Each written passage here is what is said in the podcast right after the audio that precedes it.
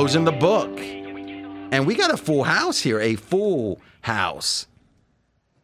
AJ Hoffman, Steve Fezzik, Scott Seidenberg. I'm RJ Bell. Now, we're not going to change the way we do this, but uh, we figure, well, maybe a little bit, I guess, is we're going to change it in that we are going to not focus on every game where we say, well, what was the recalculated score here? What was the blah, blah, blah. Rather, we're going to try to look at this more holistically. And, you know, what does this mean for the season? What is this, you know, is are the Bears defense is the Bears defense better than we thought? Is it true? Uh, is there really a problem in, you know, Team XYZ? Are the Cowboys the best team in the league? A little bit more of that, a little less because spreadsheet stuff it's not as interesting on radio. Now, it's important, but we're going to try to balance the two. All right. Fez, first off, though, we got to start with usually you've done better than I've expected. I'll see your picks. I don't know exactly. I could look it up, but I like the excitement. Is plus I'd be I'd be kind of watching the games. I'd be like, oh my god, this game. Oh my god, that game. So I like hearing, you know, on Monday, but I know the eight or nine picks or seven you send me on Saturday night, Saturday afternoon or late afternoon, and I looked at them and I said, of the ones you sent me, it went eight and one. So I'm thinking, well, the First of all, I'm thinking if he went five and zero, am I going to be able to bear him? That was my first thought. but then my second no, my second thought was the worst he's going to do is four and one. I, I don't know how you can go past nine.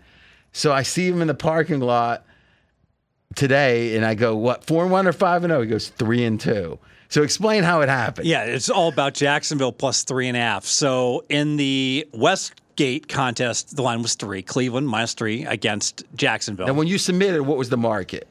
it was right at 3.0. All right. Okay. And so Jacksonville was catching three and a half, and I said, you know, it's it's just too good. I got I got to play a plus three and a half when the market it, it wasn't even a three. You were neutral on the game. Neutral on the game. Yes. So I, I, went in and played Jacksonville plus three and a half. That wasn't on the list for me because uh, you're giving it based on the super contest lines for me. And then, but this is interesting because it's like the stock market; it moves constantly. By the time I sent you my list and this was like on early Saturday evening. That Cleveland game had steamed up to like 3.3, okay, mm-hmm. at the time. So I actually put Cleveland minus three at that point because the Westgate had it at three. Yeah, it makes sense. And then by the next morning, it had crashed all the way down to one and a half, and it because, closed around two because Lawrence was playing. Yeah, and and my which you were skeptical of. I told I you the the, the the the the scatterbutt was maybe. That's crazy. And the irony of all of this is that Jacksonville got in the back door. They're down ten. They scored to go down four, and I've always been a huge proponent not only going for two when you're down eight, which most teams do now late, but to go for two when down four late, which almost nobody does. So explain that quickly.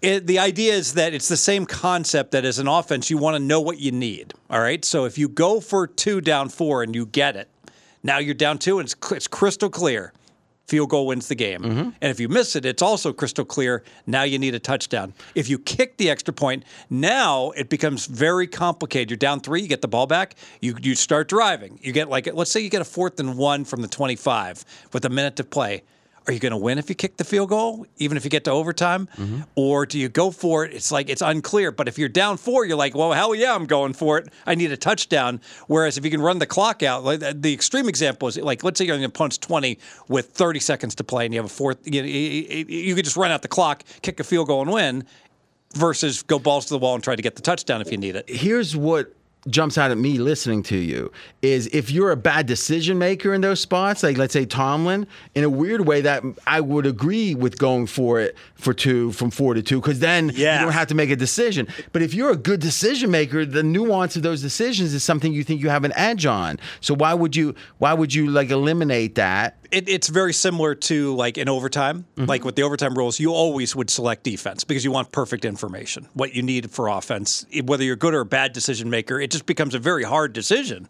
You know, bottom line, where versus you, you'd much rather just have easy decisions. It's like poker. You want to make it simple so you don't have to make hero calls and stuff. And, I think the premise of this is that if it's 50 50 to make a two pointer, versus if it's 46% or something. Now we're starting, you know, because I know short yardage, the NFL is getting better.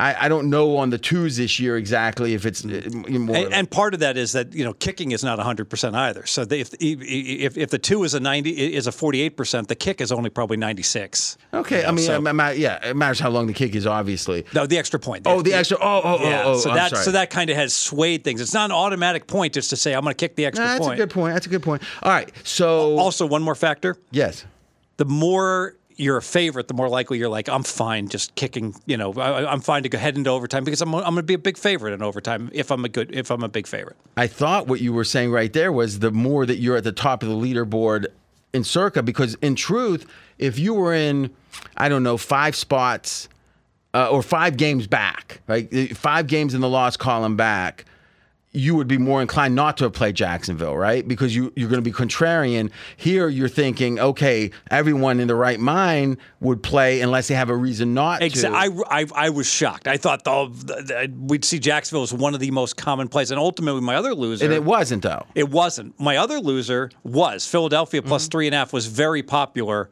amongst a lot of. It was one of the top five plays. That line was like three point two five, and I was like, uh, I, I, I, I, I Well, you liked it too. Yeah, and I so said- if you're getting yeah. and and being at three point two five is worth about five cents, right? Uh, it's 10 cents. Oh, I'm sorry. Yeah. Yeah. twenty cents on the half, so ten cents. Yes. So that's ten cents is like being laying six and a half when it's seven. And I, and I thought to myself, I like the Raiders plus three. Okay, the line Mm-hmm. was three, and that line was like 2.85. So it wasn't quite as good. And also, I'm thinking to myself, and this sounds ludicrous, I need wins. Ties aren't going to get it done. I mean, See, that's what that's so that shows if you were saying I'll take third right now, you probably want to have a better chance at ties, right? yes, but yes, you want a higher variance um, uh, games because you want to win. I think, yeah, I think I got to go f- like like there. I, I was thinking to myself, I think I got to go like 15 and 10 to to, to win this thing. Well, I, you know, I mean that, but let's think about this. It's a and I'm not sure it will. Yeah, but a million dollar contest if you go fifteen and ten. So, so what we got left is five weeks left. We have four weeks now. Oh, so you were thinking before when you Yeah. were making these picks. Okay, so four weeks left. So what would you say? So right now you're tied for third. yes. Okay, how Three-way tie for third. uh, and how many people are in first and second? They're Just one and one. They're both a half game in front of me. The So- first and second place So there's are- only two people better than you, a half game in front. that is correct. So they're tied for first. yes. All right. So literally, you five are all within a half a game. Yes. if you would have picked, there's one more winner out of the pulling the ping pong balls. out. You- Jacksonville. if Jacksonville like just fucking kicks the extra point, then I'm the chip leader. Yes. you'd be a ha- oh my god! Imagine that. Imagine how he'd be. This is this is literally like the f- the fourth time in a primetime game. We talk about the Eagles Yeah. that I've missed the chip lead because I got the game wrong. Yeah, but you let's just say On the this. prime time Sunday night, Monday night. But you know, and you know why? Because you have a bias for those games because you want to hedge out. Maybe maybe you're letting that be the time. That's tiebreaker. really not true. I mean, that, that, that would be true the last week. Okay. That's certainly true because I uh, could know exactly what it was worth to me at that point. So guys, can you imagine someone sending you nine picks and somehow you found and, and they're And the oppo, ha- the oppo happened the, the, the like the, the two weeks before, where you're like, oh, tough week in the Westgate because I went like two and three. That's true, that's You know, true. for, for like three, I know it. I went three straight weeks, two and three at the Westgate because I was top ten, and now I'm like top thirty or top forty so, because of it. So really, the bad, and I want to get you guys' thoughts on it. The bad break here was more that the more people didn't have the Jags. It seems like. Exactly. So amongst the five that is right there, did any of them have the None Jags? of them. the Jaguars. Now that's interesting because I would never bet the Jags either. So us six, no. I, I, I think the uncertainty of Lawrence was too much for them to bear. They're like, eh, the market's this, but I really don't know. You know? That's an interesting point. So, AJ and Scott, like, I was not around when Fez, you know, won the two super contests because I wouldn't take his calls till he won the second. But, but no, but um, this is interesting to me. I have some impressions of how he's approaching this.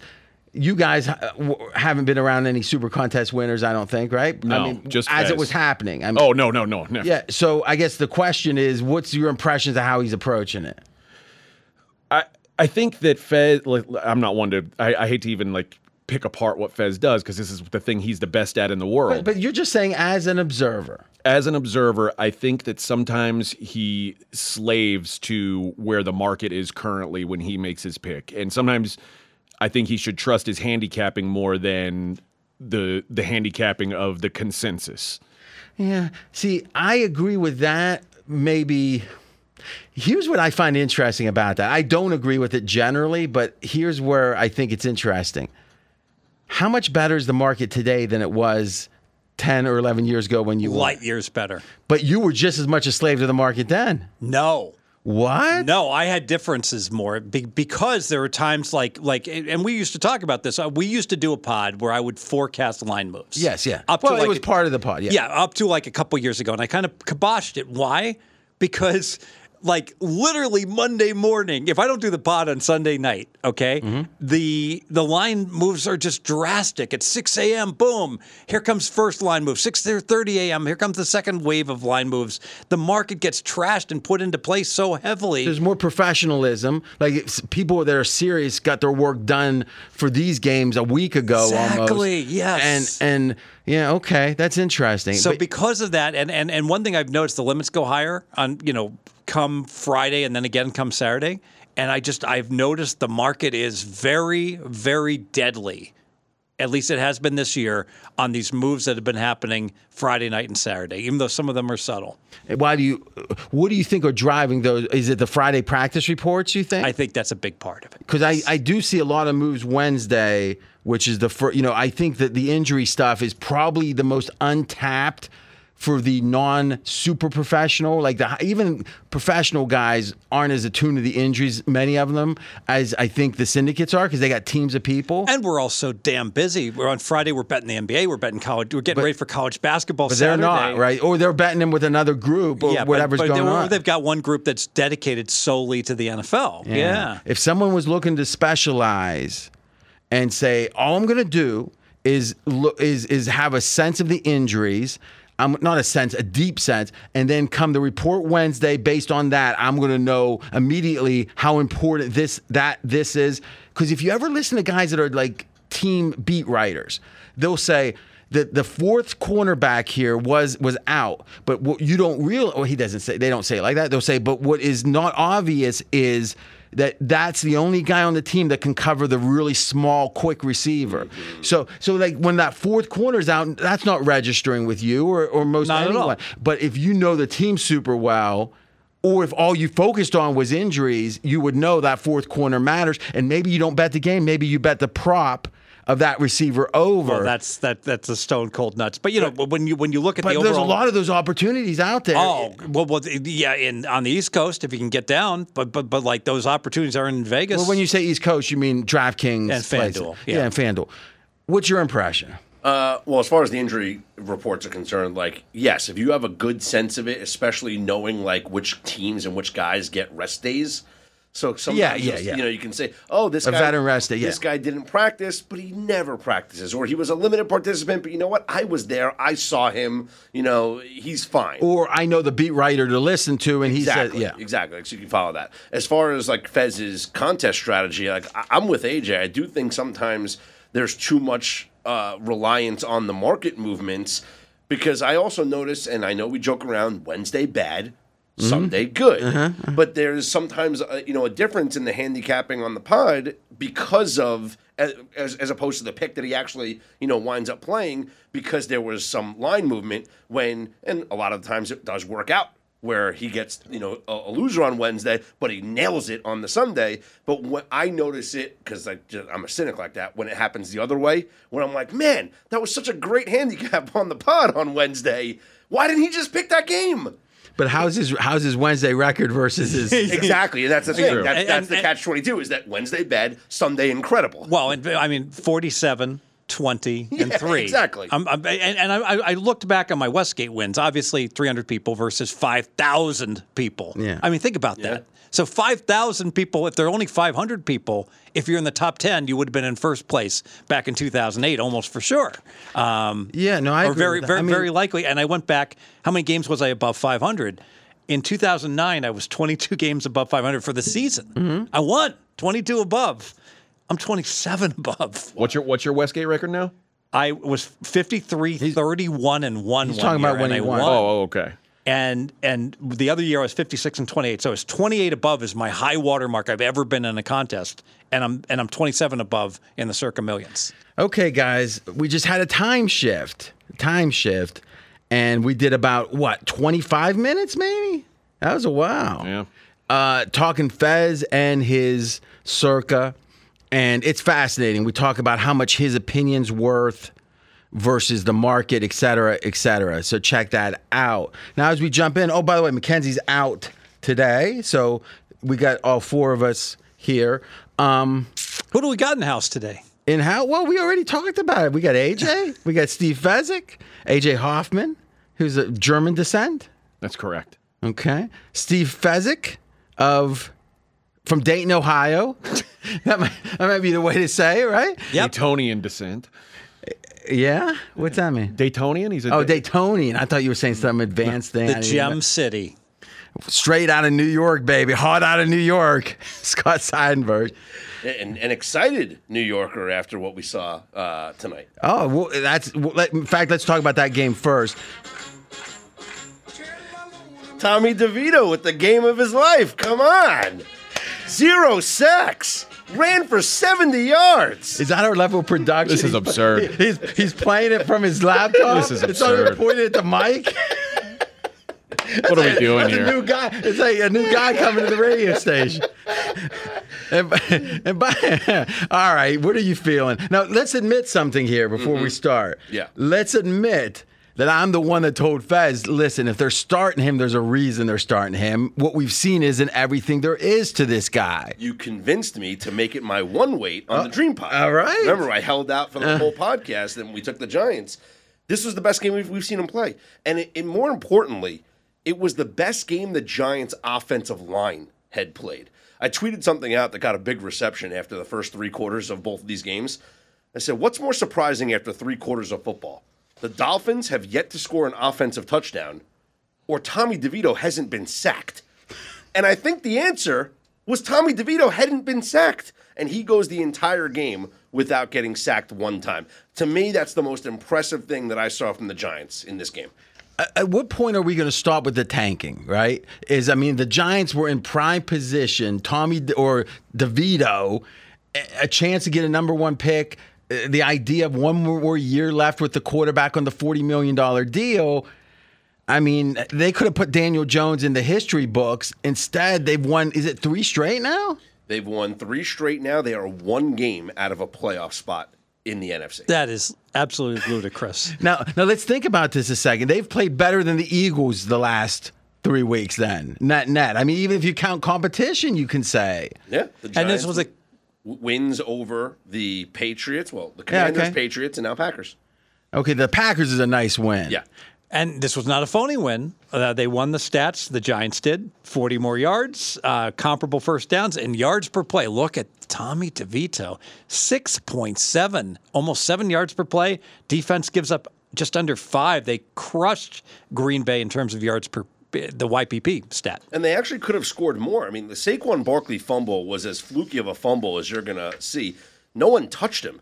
He was running down the sidelines, and once he got to about the 20 yard line, he tripped over his own two feet, falls forward, drops the football before any Packers actually touched him Thus, down. the ground can indeed and cause a It fumble. wound up being a turnover. The Giants could have scored on that drive, and I mean, what, whatever the EPA was at that point, give the Giants maybe four more points in this game. Like, You know, it, it, it's it just could have wound up being a different game for the Giants. Even still, they scored 24 points in one.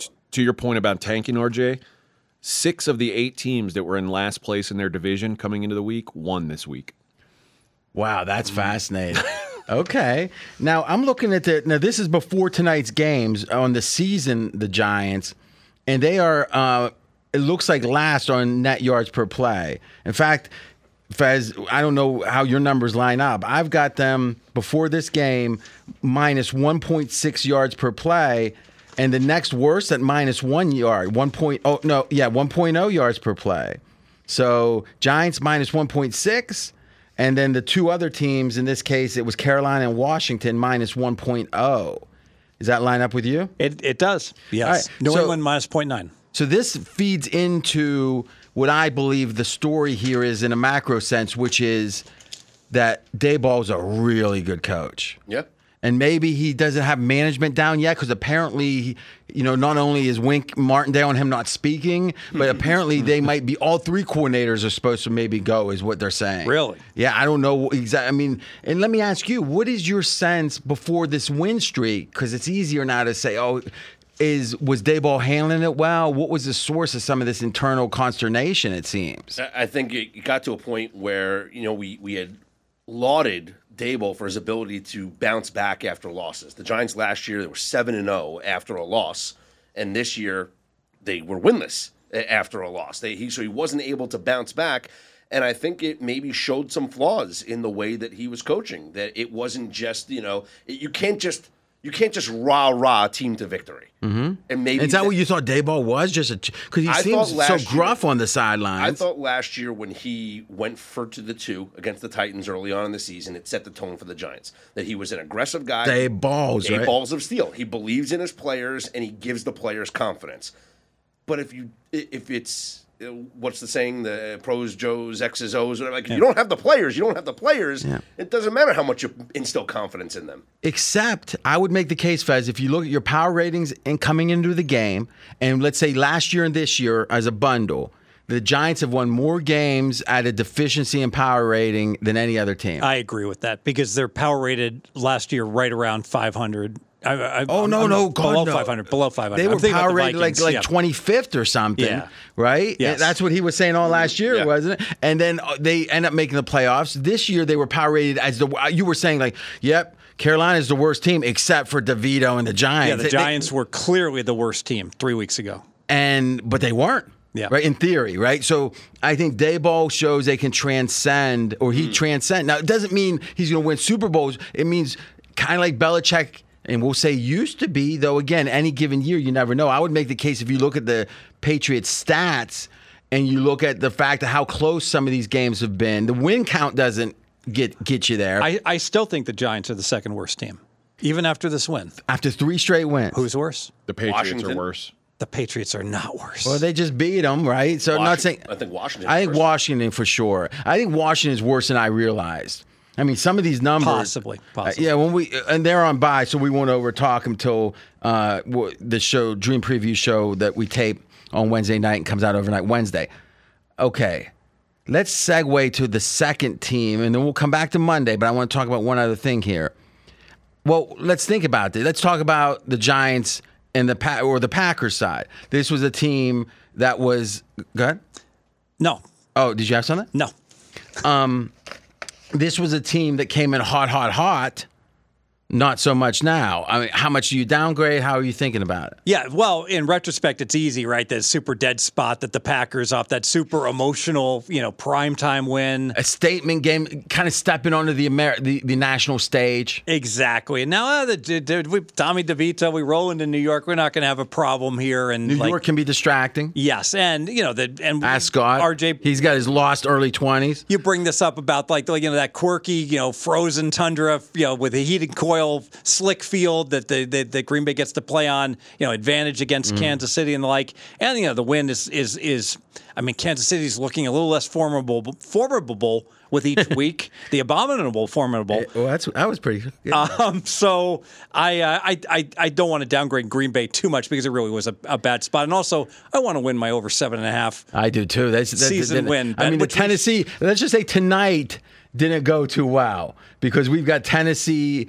under. We're fine. And Green Bay over. We're, we're still, you know what? Green Bay's is going to be a sweat. tonight, Tennessee, yeah. Tennessee's. I don't think Green Bay is going to be a sweat. Tennessee's five and eight. Our number seven. They're not and a going half. eight and nine. Yeah, our number seven and a half in the Green Bay. Their I next fe- two games are home Bucs at Panthers. You should feel good. Well, I don't know. The Bucs or the Panthers were like minus three or plus three against the Bucs. Um, now, real quick though, I do think there's a lesson in this, which is when a team enters a new place in their evolution. And I can say it better than that. The Packers aren't used to being a almost a touchdown road fa- this Packer team, a touchdown road favorite on national TV because typically what would happen is Tom Brady or whoever was really good on a veteran team would say, "All right, guys, this is where we could get lax. I'm not going to let it happen." But who's saying that on the Packers? The coach, but the coach is just saying that kind of stuff all the time. Who's the locker room sheriff in there? I don't think they have one. I agree, and I, I would make I'd use a comp Detroit. You know, Detroit was started laying these points on the road, and it's like clearly they weren't buttoned up. well, see, I would make. Oh, that's interesting. I think Detroit actually had a couple spots early in the year they could have been flat and they weren't. Hmm. I think what we're seeing from Detroit now is real. Just let's go to that game. It's just deficiency on their defense. I don't. I mean, do you think that? Do you think they're much better than these performances, or do you think these are representative of? I think they're representative. I think you nailed it. That that defense is just vulnerable. Crappy weather against Chicago. Fields has a, has a good game. Bears get 336 in offense, and you know this was this was a team effort by Detroit. Was that one of your losers, AJ? Uh, that was one of my winners. Oh, I thought you disagree with us. No. Why did I think he disagreed? Oh, you, we were talking about J- Justin Fields rushing, and weren't you being poo pooing him rushing? No. Okay. Field, Fields was good, All and right. Goff. We talked about Goff bad weather. You talked Yeah, about the Super well, that Super Bowl year with Goff, and then when he went to Chicago, he had that crappy game and another crappy game and bad So, weather. so let's be clear. I think the Lions, because Dan Campbell is a good motivator, Mm-hmm. had the Lions in some spots earlier in the year ready to go when you would have Mm. thought maybe it would be flat like Green Bay, which kind of makes me think LaFleur is a good, he's a good, if not great, X's and O's coach. Motivationally, leadership wise, not as sure. Mm-hmm. He couldn't, ha- let's be honest, he didn't handle Aaron Rodgers very well. He did well on the field with him, but otherwise question mark. Maybe no one could handle Aaron Rodgers, though, right? It, this feels like a flat spot that could have been avoided. But X's and O's, we got to give him a thumbs up. I think Dan Campbell, we don't know X's and O's because he doesn't really do X's and O's by all accounts. But he had a motivated.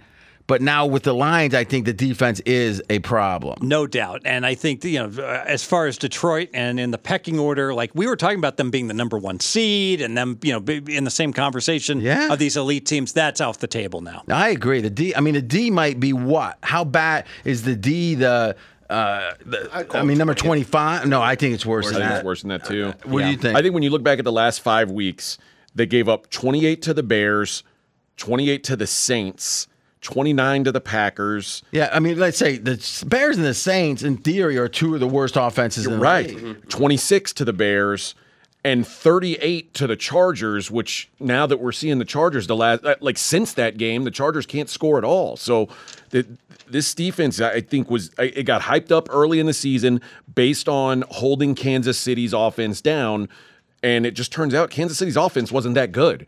And And, that game was on. That was their coming out. uh, Another it was coming week out. one. It Uh, was yeah. everybody Island game. Yep. All right, so there's a concept called DPA, which is the delta on points allowed.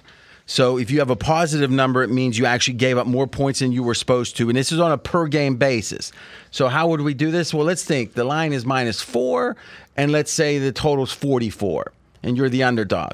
Well, the score's supposed to be 24 for your opponent, 20 for you, right? That's minus four and 44. You can do that with any game. Sometimes you're going to be on a fraction, but you can do that on any game. Well, if we look at that compared to how many points they give up, here are the teams with the worst DPA, meaning gave up more points than expected. And right there, the bottom three are Washington is the worst. They've given up eight points a game more. And they Hey. fired their defensive Uh, coordinator. you know, they, it's it's going to get worse. It got worse the next Yeah, week. yeah. That was one you were wrong about. Finally, when you Yeah. like that, but I think it's even going to be worse now, or just as bad because Rivera's not supposed to be calling plays, and you know, all right. But then the next lowest one is the Las Vegas, or or check that it's going to be a positive number. Indianapolis, we know their D's horrible, right? Mm-hmm. They're only two point nine points. They've given up more, so eight 2.9 and then next the lines 2.8 so it's almost a field goal extra game but you add it up over the season that's the third worst based on expectation but boy how bad is washington i mean that's Yeah. crazy And I'll tell you what, the Lions, the rest of their games are all indoors. I think the over in every single one of these games. Yeah, the question is once something becomes eh, faster than ever, right? The Bears are going to be, you know, priced very differently, I think, and and I and I think I wonder sometimes, Fez, is it better? You want to be early, and that's great, but once the consensus is out there. I think fading some of these narratives makes sense sometimes. It just matters how how quickly does the market catch up and then overshoot it. Do you think? I mean, I guess every Usually. situation is Any different. against the spread run, typically that happens. If Yeah, all if- things being equal, if a team covers four straight times, I want to look to fade them. Total is 47 for their game on Saturday night against the Broncos. By the way, I do think we've been talking negative about Detroit. I do think this is um, a get well spot where they get the Broncos who keep getting all these turnovers game after game. I know they had the one close loss, but um, now they go to Detroit in a circle the wagons game, um, and, and they laid an egg on you know on Thanksgiving. Um, I think that the Lions are going to bring it at home against the Denver Broncos Saturday night. They're better at home, obviously. The whole dome thing, the outdoor thing with Goff. And the- Um, the Broncos may not have the kind of offense that can punish the you know the the bad Lions defense because you you guys have talked about how conservative the Broncos offense has been. But, but that's been to their advantage. right. But I I mean well yeah you're right. But what what I mean, but here's the thing. what cost the Lions was in this game was explosives like the Justin Fields explosives. I don't know if there's any explosive Well, plays for the how- Broncos. I t- here's the thing: if you can control the- your, if your offense can get first downs and control the ball, now you control the game, right? So They didn't get first downs in this game. The line, the Detroit really s- struggled against Chicago in that weather. Oh, oh, no, no. What, I, what we were talking about Denver. Yeah, A- And what I was saying is, AJ's saying that oh, can Denver punish Detroit? Take advantage of how bad their defense is. They're maybe not explosive enough. Yeah, maybe, and I agree they're not as explosive as, especially in a bad kind of bad weather game with Fields or whatever. But I think it allows Sean Payton to do whatever he wants, which means they probably don't lose. Uh, what's the what's the current number in that game? Four and a half. Five on, yeah. Steamed was So- three and a half, and money money poured in on Detroit. So I can I can do the famous teaser up to 10 and a half or, or then. yes. I tell you, I'm not sure. I mean, it's not a classic advantage Wong teaser, but I would say this. Broncos don't get blown out in many games. No. So, and and you know what? I think the Broncos are a team, and we'll, we'll move on here. I think the Bron and let's talk about that game next, the Broncos game. I think they're a team that if you want to look at some of these first half, second half results, there's certain teams. I think if they're not leading halftime, they got trouble, and I think Denver's one of those. If they're leading at half, you can feel pretty good. They're gonna, you know, not always, but they're gonna finish the job. They're down ten at halftime. They're in big trouble. Do you think the payoffs on those are uh, I, are fair enough that you can take advantage of them, or what? I think t- team dependent, yes, mm. absolutely. Because they're- let's face it, everyone's just pricing based upon the algorithm and what what the pre-flop number was. And some teams are obviously Kansas City's the poster child for whoever gets up double They digits. were. Bet the other team. You They know? were. We'll Well, so talk- the refs jobbed them. Yeah. So let's do Denver now. Then Oh we'll talk. boy. oh, you think? Oh, you don't believe that, do you? The The guy was offsides by like three yards. Yeah, we, yeah, yeah, we'll get to that. All right, go ahead. Uh, so Denver, uh, we're going to disagree. Uh, this is a phony final. You so, and common sense will be at odds. Yeah, Denver Denver wins by 17, but the I mean they get to play against Easton Stick for half the game for the Chargers. so and they knocked. They knocked out the uh, Herbert, yeah, Herbert's got another finger broken. He's I'm surprised prone- AJ's even he's- here. He's got two broken fingers now, one on each hand. He's each out for the season. They say, right? I hope so. Um, he He's didn't. not going to play on Thursday. My understanding is he didn't drink a lot of milk as a kid. 'Cause he- Clearly, there's an because he wasn't It was thing like going it on. wasn't the American kind of kid. I don't know. What do you? Early signs of calcium deficiency. What do you think? What do you think about this? And we'll let Fez fin- Fez mean, has he- a he has like three stats he wants to read real fast. He broke his finger. I mean, it- it's is it? Now, what do you think about the disaster that is his career? I wouldn't say it's a disaster. Here's the question. Let's give Bill Simmons credit for this, and I want you to think about it until Fez is done with reading his stats. All right. All right, and everyone can answer. The number one pick this year. Let's say Chicago gets it. Okay. Chicago says straight up, give us Herbs. We'll take him broke, mangled hands and all. You get the number one pick. They would take it. Who would? Chargers pronouns. would take it. The Chargers would take it. Yeah. Now that before the now let's say this for Mahomes they would say you can give us four number ones we don't want it. Right? Think about it in a weird way you can get I mean the the the, the safety um, for the Seahawks got two Adams Jamal got, Adams, yeah. got two first round. Now it wasn't the number one pick, but you think they take it. Oh my God! I'm gonna let you think. Fez, give us those stats you were anxious to read. Yeah, so 24-7 was the final score. Looks like like a complete and utter blowout, and was against the backup quarterback for half the game. But stats Was it half the game? Yeah, that's Okay. About, was- yeah. yeah, yeah. I, I I don't know. Pastrami texted me like like like sometime around halftime.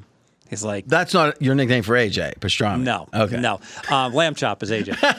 so the, uh, the, the yardage, yes, Denver won. The, they won the yardage by like 40. They won the YPP by like plus 0.7. Yeah. They had a couple more first downs. They should That have sounds won. like they dominated everything. no, they no they they won everything by a small margin. They should have won What the game you by got like against Denver? But th- th- they're they're a phony team. Because you don't understand what Sean Payton's doing. I actually truly believe that this is a master class in how to. It, I Win don't. the turnover battle. Yeah, I agree with that. well, no, it's to do your offense in a way that doesn't pr- make you prone to turnovers, right? Less Mm. risk, and number two, having a team that that listen. Some turnovers are luck for sure. Some defenses do generate turnovers. We can't act like it's all random on the. De- I mean, interceptions certainly aren't. Ike Taylor. Mm. I agree with that. Right. But but this was not a twenty four to seven score. Okay, but Denver's a good. T- I mean, let's be honest.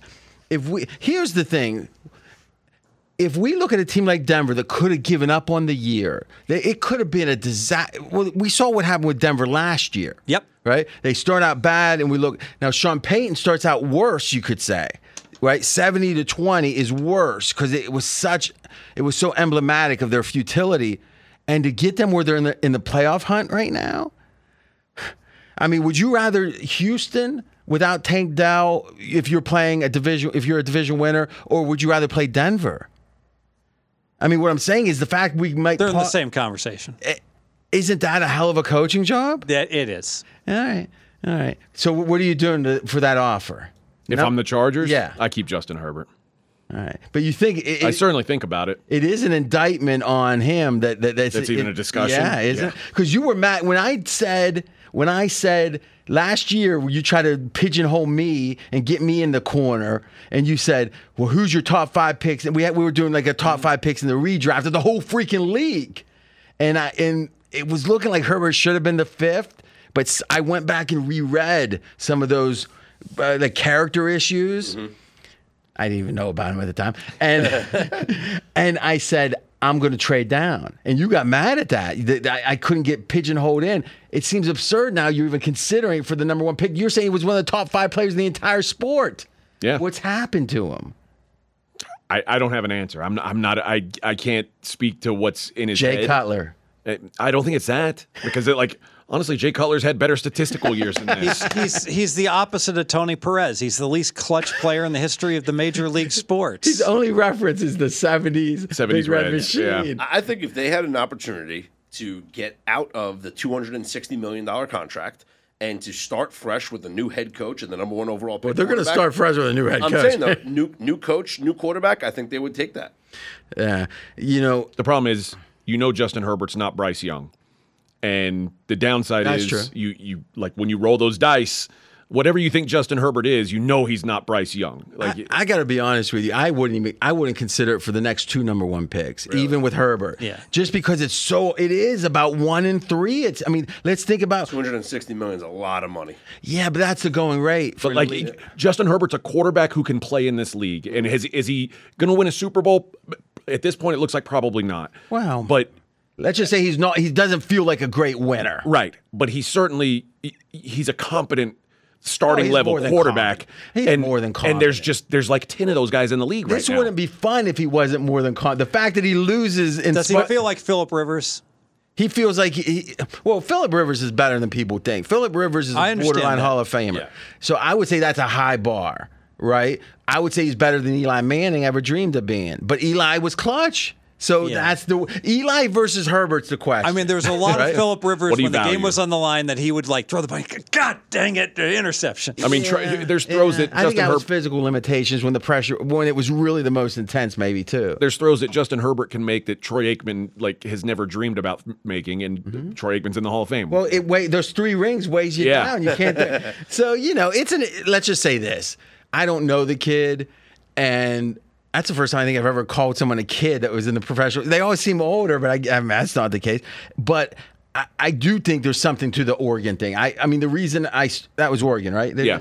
Is I started that. I mean, you've been here the whole evolution of my anti Herbert. It's like if the guy's just as good as a senior as he is as, was as a freshman, something's wrong with that. I really believe mm. that. And, you know, we can always talk about coordinators. Oh, there was a coordinator change. Come on. Daboll, obviously is an example of a coach that doesn't let all the details hold him down. All right, what else in this Chargers game? I, I, I think they're a fade the rest of the year. I think so too. because Staley's horrible. And Easton Stick is like a. I mean, this is like a. Went, I think he went to the same college that uh that Trey Lance went to. Like this is a.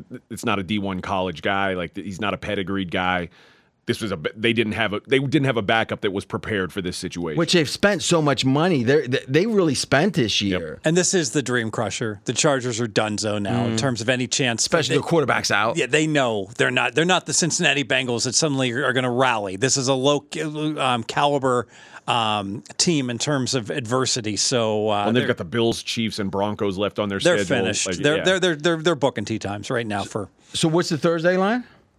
Thursday is the Oh, oh the Raiders, are laying three. Raiders minus three. point favorites.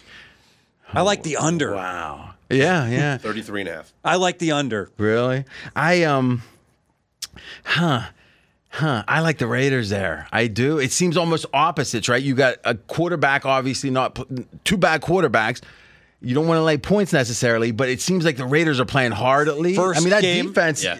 The first game where ninety percent of the crowd will be rooting for our Raiders. That's interesting. Mm-hmm. Uh-huh. Because uh, the Thursday game too, right? There's not as many people in for the weekend.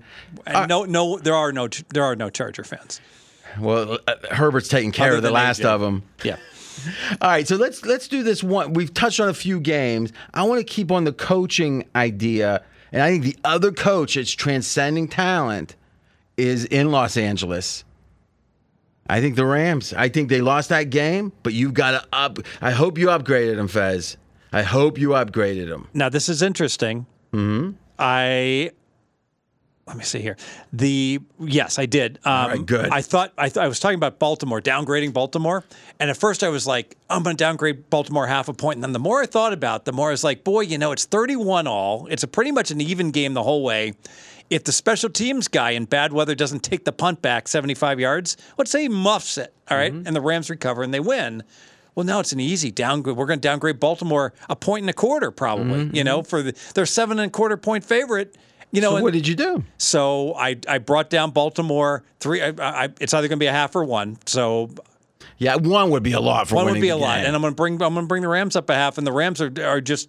I mean, obviously they lose by six as a seven point dog, but the Rams are playing very well. Rams are a legitimate contender. Yes, and the offense in bad weather was fantastic. yeah, I mean, to me, 400 yards. we were debating in the you know why would he come um why would the boy genius McVay. come back and to me when i read it's the same thing i saw a couple years ago before they won the super bowl where he is the kind of guy john wooden the former ucla coach basketball had a, a saying and this might not be verbatim but it was if you got a problem if you can fix it brew a pot of coffee.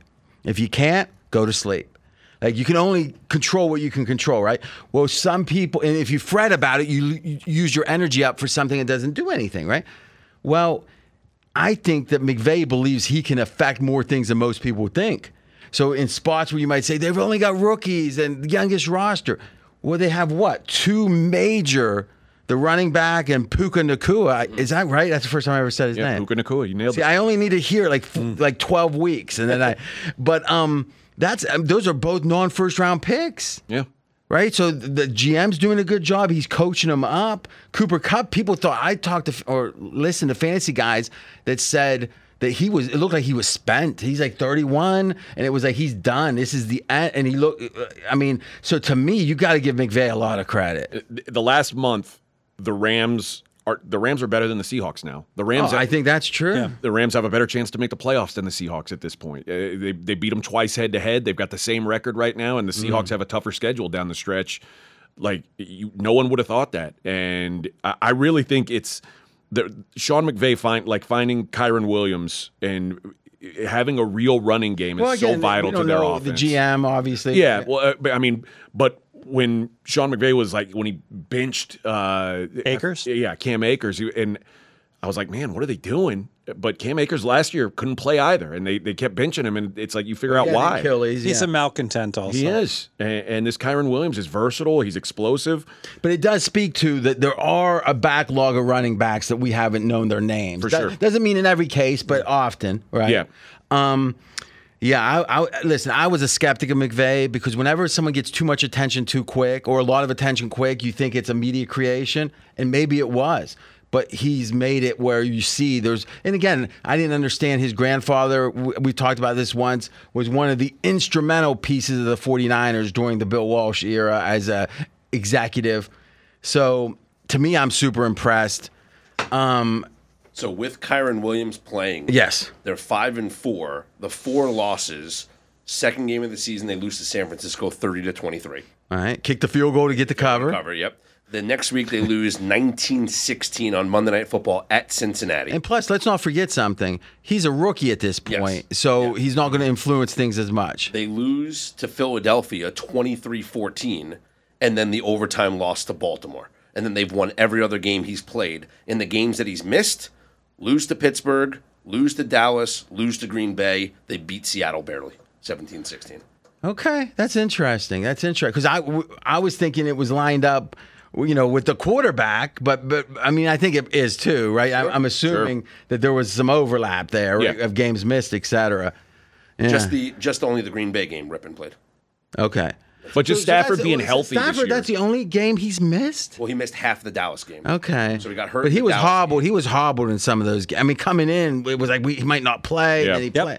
Right. So, um, what do you do? Where's Baltimore at in your rankings? Well, it's- Because uh, there's a lot of serious people I respect that are saying Baltimore is the second best team, and it's not even Fourth. close.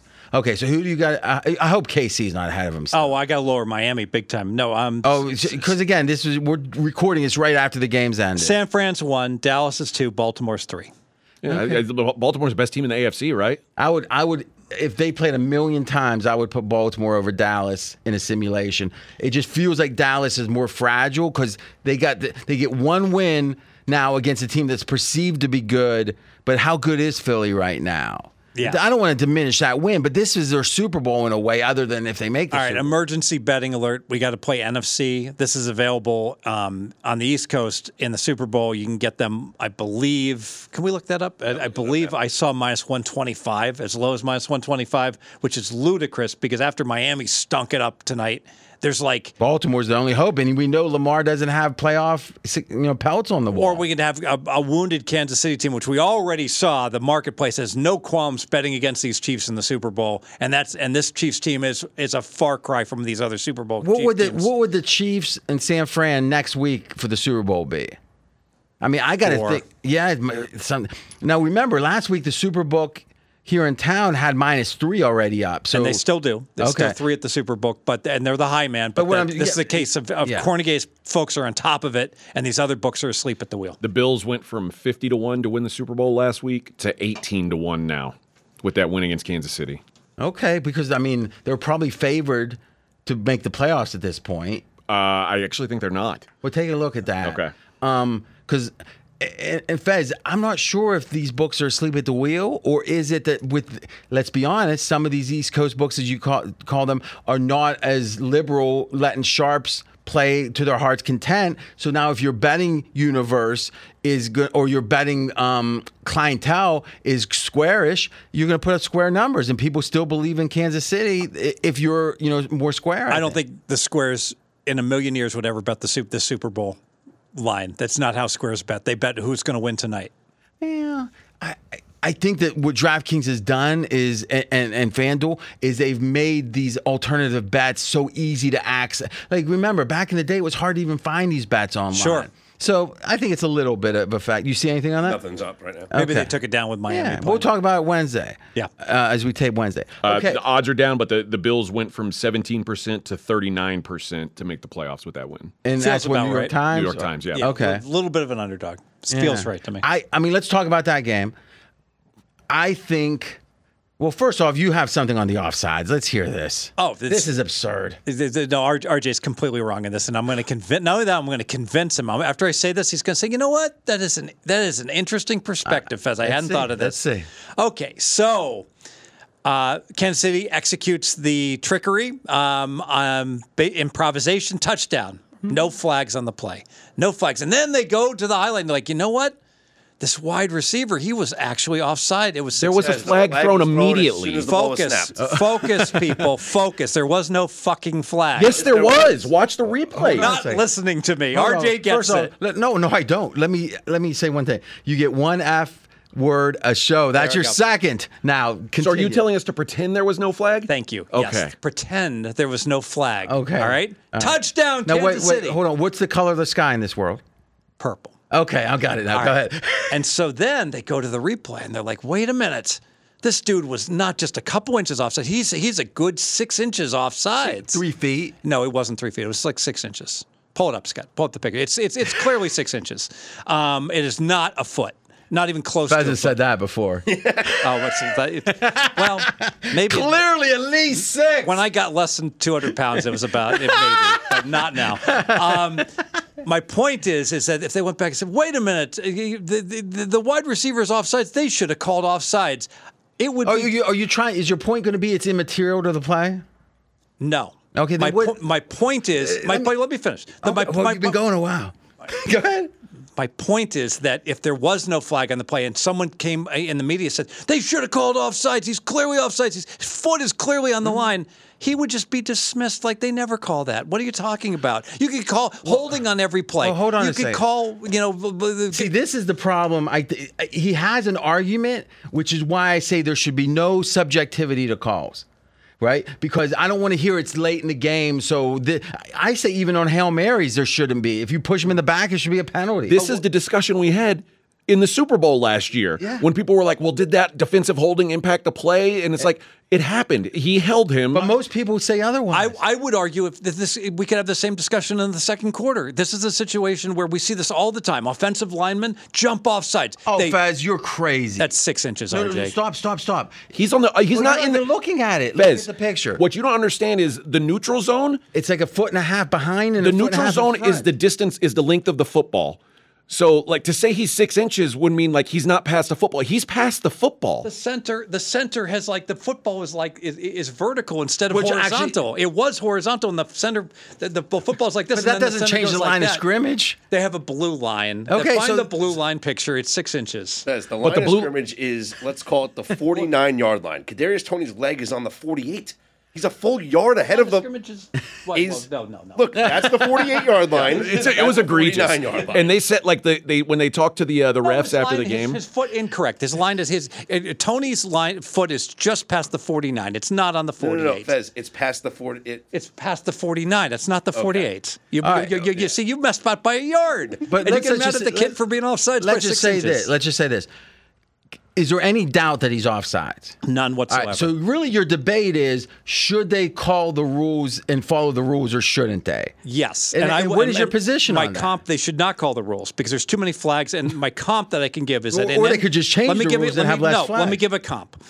In any NFL game, there's about 30 situations where one of the linemen rocks back before the uh-huh. b- ball is snapped. They never call it. They. Okay, he has so he has a- then- but they give already all these guys like Nick, remember Mahomes was saying after the game, "Oh, this is never called it."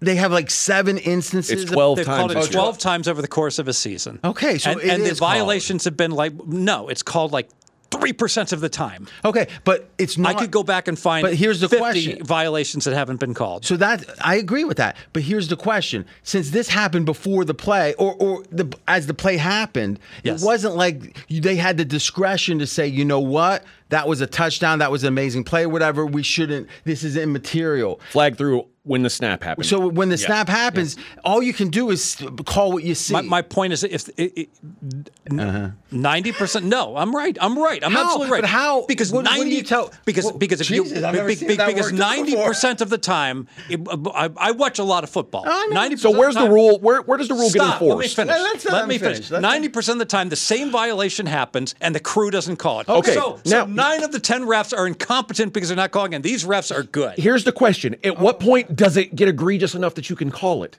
This isn't it. That's absurd. Like, so here's the other thing. I see. You don't see Fez, this. no, listen. This is the other side of the Let coin. him have his say. if if there was if Von Miller was lined up offsides on that same play and Patrick and he- let's say six inches, just like uh youth, I, that's a very Whatever. generous Let's six just- inches. Since it's in, undebatable that he was offsides, it doesn't even matter. Okay, Mahomes throws a pick. Von Miller gets blocked out of the play, never impacts the play at all, but the flag threw at the snap, and they say Von Miller was offsides. Like, are they not supposed to call that? Well, so, so stop. It's my turn. It's my turn. Fez, I need you not to give me another analogy. I need you to answer one question. When do you call things? Meaning, if we're going to say, because my thought is that certain officials have a propensity to either call that or not, or there's certain officials that might be thinking, okay, it's late in the game. The, you know, we've had a lot of flat. Like, if they're making those decisions, I think there's a big mistake. So, what do you think is happening in the real world right now? Meaning, it, it's been called 12 times, you're saying? 12 times this year. And how many times do we think it was clearly the case? I, I mean, the announcer's going was the announcer talking about this before the snap? No, they, No. they but but you, Nantz No. said it as soon as the snap happened. He goes, "There's a flag on the play." Yeah, but did, right it was it it was a flag. obvious? Was it obvious what the flag was? Like if he would have said, "Oh, okay, No, they thought maybe they caught somebody jumping on the defense. yeah." So It was a my my play. question is, wh- what do you think is happening today?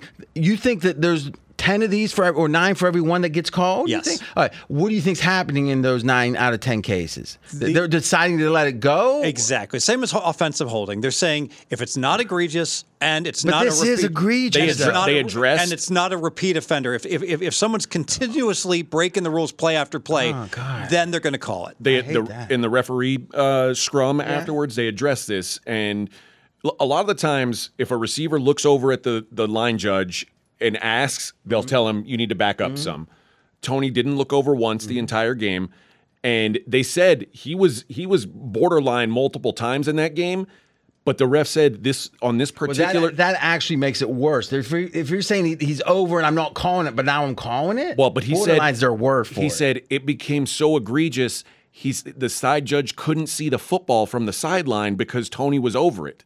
Like See, I think all this is BS. It's like you decide the rules and you should call it every mm-hmm. time. well, then there's going to be 30 flags a Or game. then change Was the it- rules then. Fez, if Kelce gets tackled there and doesn't pitch it to Toney for a touchdown, do you have the same reaction?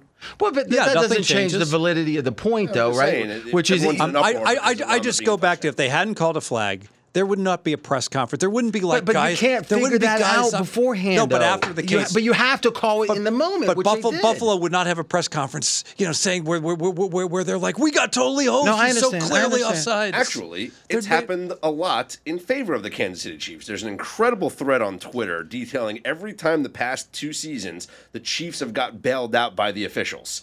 And you can go, you, you can Including go to, the Super you can Bowl. Go to the Super Bowl with the holding. What about Obviously, the- obviously that was a penalty. and then there's multiple times where there's non. But remember, against New England, they th- Or- there was a one offsides call in that game Yeah. too. Remember? or the the the the flags that get picked up when there's a, when they discuss it and don't call it on the Chiefs. the greatest is when the the Ra- the they, they kick a field goal and the, they miss the field goal and they call defensive holding on the Raiders on a field goal. Mm. Like what? That's i I've never seen that in my whole think, life. Do you think Patrick Mahomes and Andy Reid are dummies and that they, they just completely overreacted like crazed Yes. over this? And so so, the, so they're clearly going to come out with a Well, statement. can Andy Reid did today. Yes. I, can don't think tell you- Mahomes will. I can tell you this: Lombardi, who again he's been on a lot of sidelines, a lot. He said that he thinks this conversation is ludicrous. You call the penalty if you see it, and I mean, and he has got nothing against Kansas. He likes Andy, Except Reid. for Hail Marys, right? Well, that, see that I agree with the following. Every time you don't do it that way, you invalidate to some degree. Just call what you see. But let me ask you this: This one statement will close this conversation because I don't think anyone can debate it. Imagine the following: There's a replay, and it's a replayable play. Not this one, but another one. And his foot is three inches out of bounds, and there's just no doubt about it and they come back on and go, after review, we've made a decision that considering these following factors, blah, blah, blah, and blah, we will not call this the way we see it. Inbounds, first down. It would never happen. It's an excellent how point. absurd is that? If it, if, it, if it was a replayable offense, it would always be But a you're penalty. saying somehow do it in your mind as an official. Why don't just call it the way you see it? Exactly. And Mahomes did come out today and said that he regretted acting the way that He actually, if you're a Mahomes hater, this thing. the way he was with Josh Allen at the end of the was game That's was, what, bullshit. was that's what he gross. that's what he apologized. It's like you beat this guy till he's almost ready to jump off a bridge. Yeah. Can you give him a win? Uh, you only won because because the refs were were fixed the game. for you. But the thing is, as great as Mahomes is, All right. he's still 25 years old. Yeah. Right? I mean, so, you know, we got to give him a, a break to some degree. yeah, he apologized. I- I mean, it's the an way- That was the point most on the worked replay. up. Thank you. That's the most worked up I've ever seen. Well, well I, I I really feel no one because no one in the media has brought up the fact of if there hadn't been a flag, There'd Yeah, be but I'm not there- there sure would- how no one, it is. But, well, then no one would have even. There would be a non-issue. It'd be like, yeah, that's, Let's let just say play. this Buffalo might be play. ready to I'm jump off a pretty sure- bridge. I'm pretty Sure I don't think that- they would. I don't think they'd even. Well, yes, Well, they would, but but they wouldn't be complaining about the that call. would be funny if they lost on that. there, there is another takeaway, and I've mentioned this many a times. If this hook and lateral, these laterals are way underutilized in All right. football. I know they're All right. I hear dangerous, but when you're behind, yeah, what's the risk, right? Yeah. Hey, There's there was a, a, a quote from an interview uh, a while ago with Travis Kelce. It was one of the Barstool podcasts, and he was actually saying because they were talking about the play that he made. I don't know if you remember, it was a couple of seasons ago where he caught the ball and then pitched it to Noah Gray. Yep. Like uh, it almost looked like an option play, and he was saying, "I don't know why teams don't lateral the ball more. I don't know why they don't do this more. If the, the guys, it's an open play, you're allowed to do it. It's a rule in football. Why don't we use the lateral more?" And he It's- did it, and he improvised and did it. especially as uh, as Fez made the point, is if it's the last drive and it's your only chance, get like the fumblerooski or whatever, it has all risk, right? Yeah. And it, yeah. Music City Miracle. So real quick now, a little more somber note. This could not have been a worse week for you and your teams. I mean, this 9/11 thing with your head coach in mm. Buffalo. What's your thoughts on that? He said that like two years ago, which so it, ma- What made it. 2019. Yeah, Yeah, so but you know what this is? This is someone in Buffalo getting ready to fire him, and they're Not releasing surprised. stuff. But what I'm saying is, what do you think of the truth? It doesn't matter when it happened as much as what you think of it. I, I mean, I think it's a wild thing. I think using terrorists to Wow, like like Johnny Carson would say, that's wow. I, I mean, I think it's. I, I can't. I can't picture a world where I'm like, okay, how am I going to motivate my guys? I know terrorists. Like it's just a. It's. I can't believe that someone, a normal human, could come up with that comparison. Here's where it kind of makes sense. I don't know exactly the context of what he was talking about. It still wouldn't have excused it. But if he, it would have been about sacrifice for the greater good. Because they were, you know, the terrorists were suicide. Then, then you can see the logic. It wouldn't have been the right thing to say at all. But like, I don't even know why that would be like great teamwork. Because they were all. The funny thing is, if I was a player, I probably wouldn't have said it. I would have said, "Well, weren't they all in individual cells, so they didn't really know they were even going to die? So like, they're doing a job that they don't like. Are you? What are you keeping from us, coach? Right? I mean, it doesn't really hold up either, does it? And didn't all those guys die at the end? Yeah, that doesn't Doesn't- sound great. Doesn't seem like a motivator. It's almost like using like remember that Alive movie when the plane crashed and they ate their compatriots that died. You know that's that's the commitment we need. That was successful. But if anything, this is a sign the knives are out. Hmm. And apparently, there's a guy on a Substack that's really a well, you know, well known in the niche of writing big profiles. He wrote four, I, think it was either tw- twenty thousand words, so forty pages about this team and about what's going on behind the scenes. And it just came out this week, and apparently, it's all negative. And he had like 40 people talk to him all off the record, meaning, but everyone's looking. I mean, he doesn't seem very popular at all. Well, and I'm sure McDermott. with uh, this was another game where Stefon Diggs didn't play a big role. He's getting old, I think. I'm I'm sure it's going to be yipping and ugly and bad for you know. and As soon as they lose again, it's going to go back to that. That 13 seconds might have, I mean, literally, it could have changed not just that year's Super Bowl, but who Entire knows. franchise. Changed an entire franchise. And that was his fault, too. I mean, that was McDermott calling the defense there and not telling the kickoff guy to do Fez's thing. Or just hold everybody in the line of scrimmage. Yeah, we know that one. Now, last thing. Fez, you watched this game, right? Were uh, you oh tuned yes, into it? Yes, Okay. I was. I don't want to try to recount it, but the decision making around the two minute war- warning when it came, and Lombardi was talking about this when it came to the Bills was horrendous. Is is eh, did, did that jump out at you? Apparently, there was mm. 12 seconds left, 212, and the theory is okay. He said the move would have been run the ball because Andy Reid's known to call a timeout there, which is incorrect because mm. now you can Yeah. pass on second down with no risk because it's going to run to the two minute That's warning. a that's a great. I did, I, and that I. Now that you say it, it's obvious, but I didn't pick up on it when I was watching it. But that's yes. I then they had with a that. pass, and then Two incomplete passes. Yeah, and, and then so it didn't even get to the two. Then someone got hurt, and they were forced to call a timeout or something. Was my, but what I'm saying is, did it jump out at you guys as particularly egregious, or was this next level? No, it jumped out at me that they didn't force them to use one of their timeouts, and they gave them basically just gave them the two minute warning. But but to, but for me, I always prefer team passing in general versus the, the, the trying to run out the clock bullshit is like completely wrong. but You- when you're you wanna right around aggressive. that two minute warning, that then It's it a then free it makes, running play. It's a Yeah. free Yeah, running exactly. play with two twelve left Ex- because you you got the free timeout in your pocket. Exactly. Yeah. But but it drives me crazy how one team needs one first down to win. This happened with Miami, Tennessee. They need one first down. The other team has to drive the length of the field twice. And guess what happens? That's exactly what happens because they get too conservative. All right, so where do you got Kansas City now? I mean, they they're plummeting. Yeah. Uh, I have Kansas City fifth, That's Where do you easy. where do you have the Bills compared to them? sixth. okay? Too close to I think that's fair. I, I think if, if the Bills win this week against Dallas, you're going to start to hear real like positive things about them. Well, I said this yesterday on SOV. that the Bills are the most dangerous team in the AFC postseason right now. What? I don't You- think- you- so you're saying if they make the I think the Bills can win anywhere in the AFC playoffs. and no other team can. Mahomes has never played a snap No, road- in a playoff game no. on the road. I mean, Super Bowl crazy. neutral. But I think if the Bills have to go to KC, we've we've seen him. I've seen if the Bills have to go to Baltimore, I think they can win there. No, I think so. If they have to go to Miami, they can win there. I don't think they're afraid. I don't think the Bills. I, I think if They're not afraid. if I you're a home team in the playoffs, the, the Bills are the, the last team you want to. I agree with that, but I will say this: couple things. One, officially, when the Tampa Bay played him in the Super Bowl, it was Tom Brady's home field. So okay, whatever we want to call that. But I think Buffalo didn't look that good. I think the offense didn't look as good as it usually does.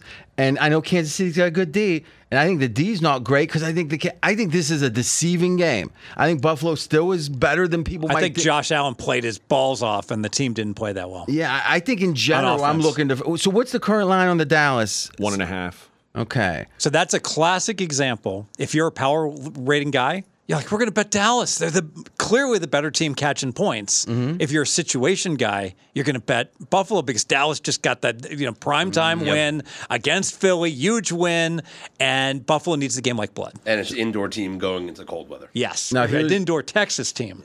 And here's a little something that I uncovered in the offseason.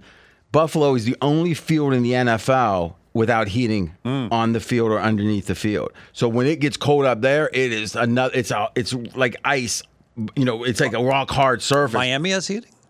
Um, only northern. Any anyone that yeah that gets into the heat problem or needs Yeah. the heat, let's say. yes. Um, or maybe that's how they have such an advantage in August. They turn the heat up. I don't, but you know, so I think the weather factor in Buffalo. I don't know what the forecast is, but is is a big factor. I, I agree.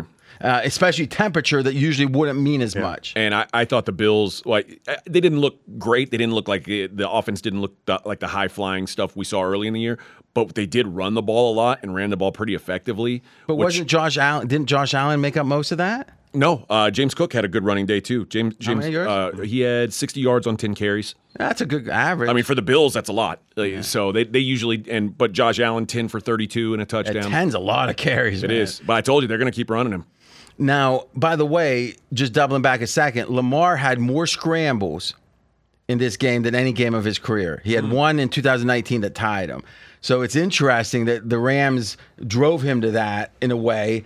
I mean, that shows you how much he wanted. I mean, it was such a tight game. He's running more than he than he ever, or at least in scrambling sense, it wasn't designed. Although to be fair, we talk about how these NFC teams can't defend the Baltimore offense, Mm-hmm. and that certainly was the case. Baltimore's offense clicked all day long. I mean, they did very well. Well, Lamar, I tell you this. Uh, what was Lamar's stat line? Because again, I people are still trying to make fetch work, or in this case, trying to make trying to make Lamar an MVP candidate. Lamar uh, this week against the Rams, 24 of 43, 316 yards, three touchdowns, So one he- pick, 11 carries, 70 yards. So he completed like fifty two percent of his passes. This is like Terry Bradshaw. This is Joe they Namath. had 450 yards of offense, RJ. Well, yeah, because there was a lot of plays. I mean, how many uh, yards of offense did there? You no, no. I didn't say the Ravens were bad. I said that's not Ah. an MVP performance, is it? I got I got to tell you, his clutch. Um, back Oh. to Tony Press. Um, his conversions were were they were deep deep. They were like, like a third and 17, and and, and that whole last drive. Um, I'm sure you heard he stayed in the pocket, which was amazing because because you're like when you so really he had the need most it, scrambles ever, but probably because the defense made some They, changes. they, they, they obviously they adjusted to contain him, and then he was able to make the second adjustment and find his receivers down the field. You want the updated It's MVP almost like odds? it's almost like it's some yes Yes. but, but but real quick it's almost like somehow someone like like Hamlin if he comes back and someone critique you know I know he played a special teams player whatever in one of these games but if he came back and was really playing and it's like he gets beat bad and we'd be like yeah guy almost died on the field like I kind of get that right the why are you playing him in this hypothetical.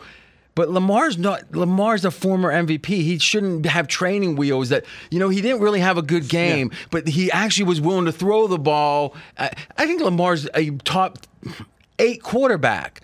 I- and he and I'm more I'm impressed with him this year. He's not the MVP. Oh, I agree. It's going to be Dak or Purdy. What do we got, AJ? Dak Prescott plus 150. sounds right.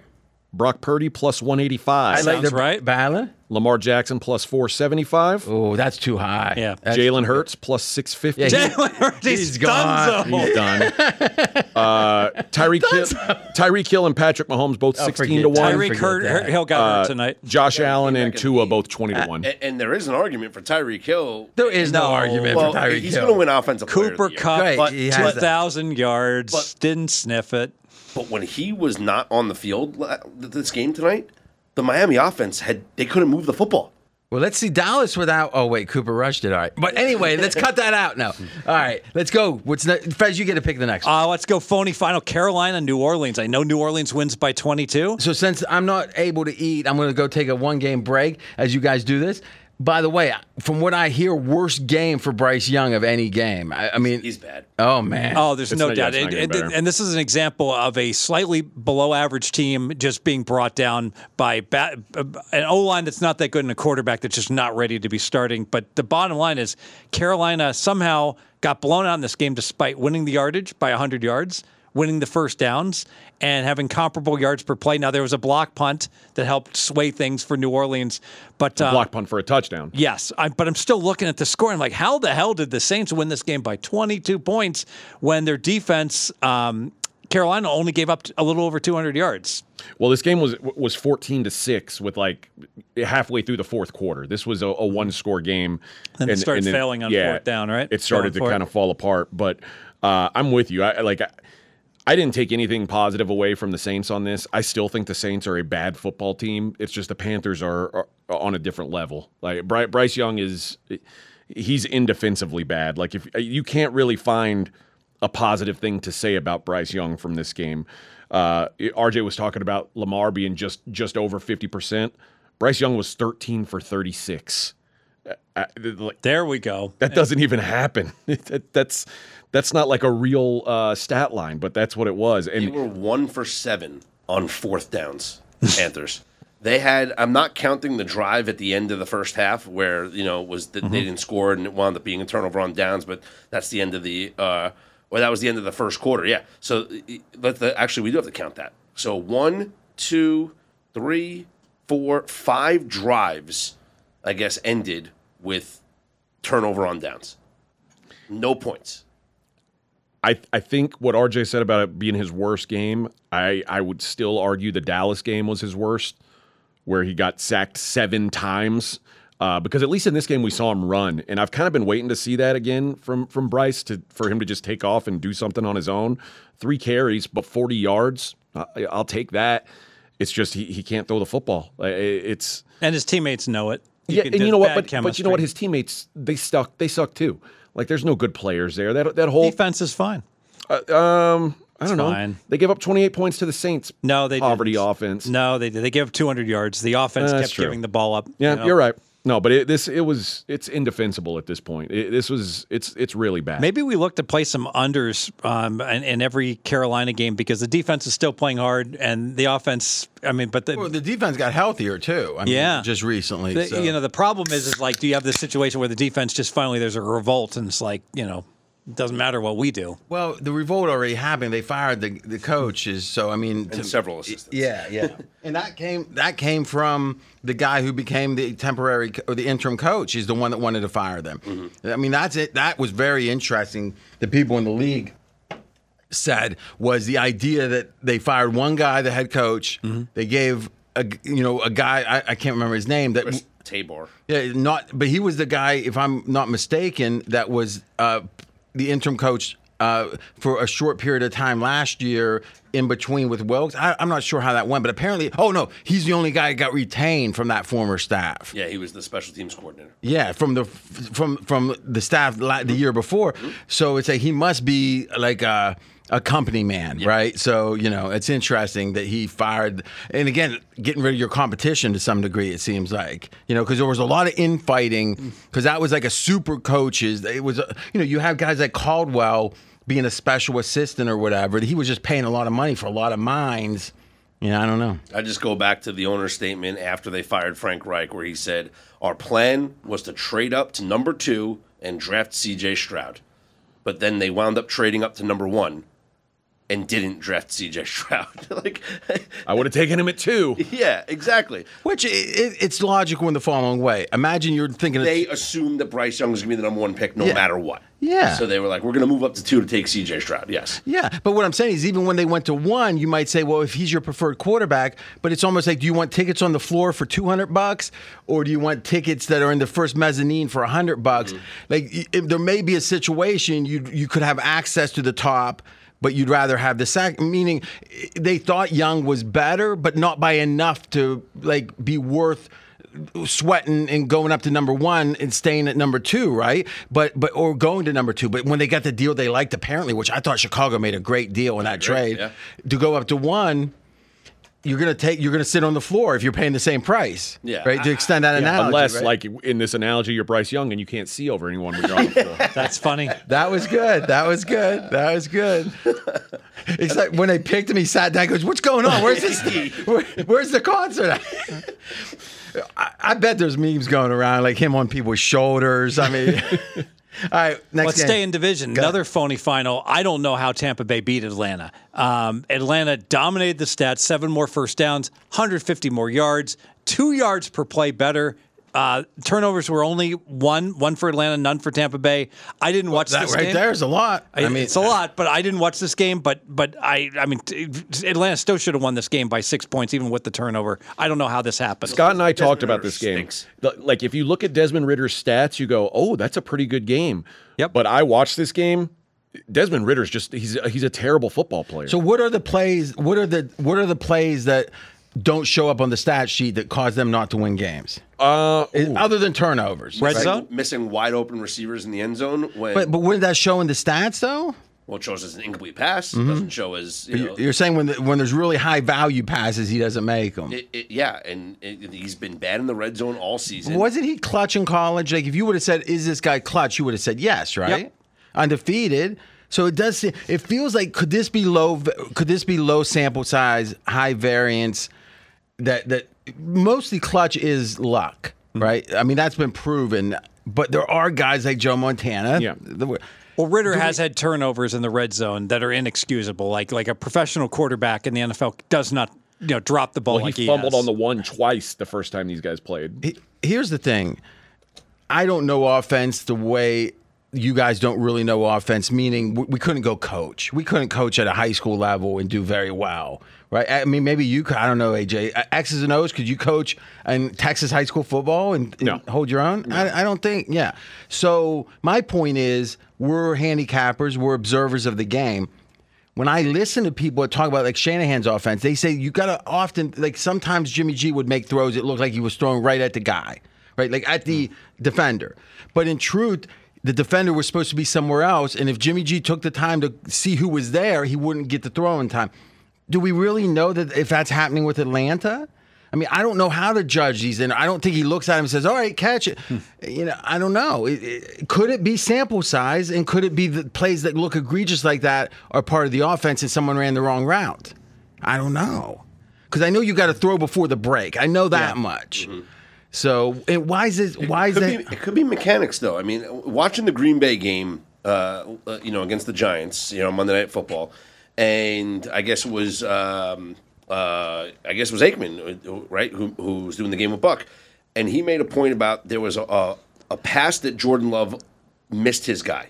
He underthrew it. It allowed the Giants defender to smack it away, and he showed they showed the replay, and he said there's that little hitch that Jordan Love does right at the end of his back his backdrop if he just throws the ball right then and there, he has enough air on it. But he takes a little half a step forward and then releases the football.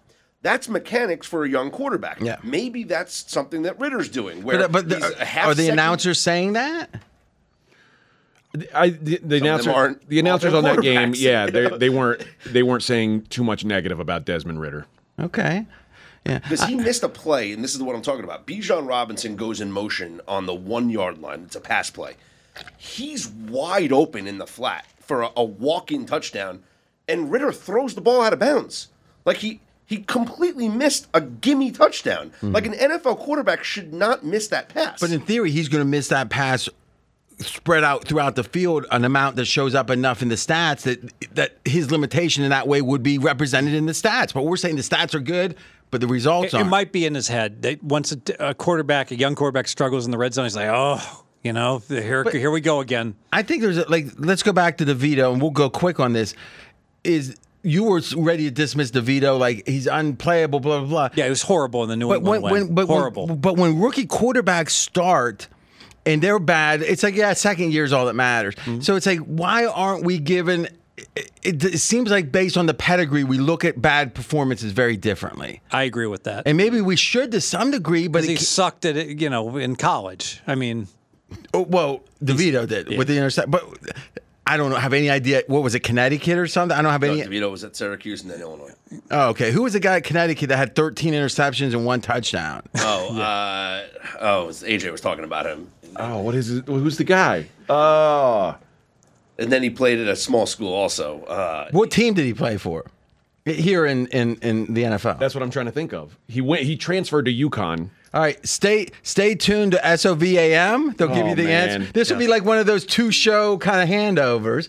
All right, Fez, what, what's the next game? Indianapolis' defense just absolutely sucks. I mean, it's we one talked thing, about the second worst relative to expectation this year. and I mean, it's one thing to say that Browning is suddenly better than expected. I agree with that. But here's a game. oh, hold on a second. He was very good last week too. We got I, two that- games fair enough, now. fair enough. But here's here's a game in bad weather conditions, windy, um, precipitation in Cincinnati, and the Bengals with their backup quarterback. I know Browning threw for like 350 the week before, but here in bad conditions for Indy to just get torched for almost 400 yards, seven yards per play, uh, that's just a horrible defense.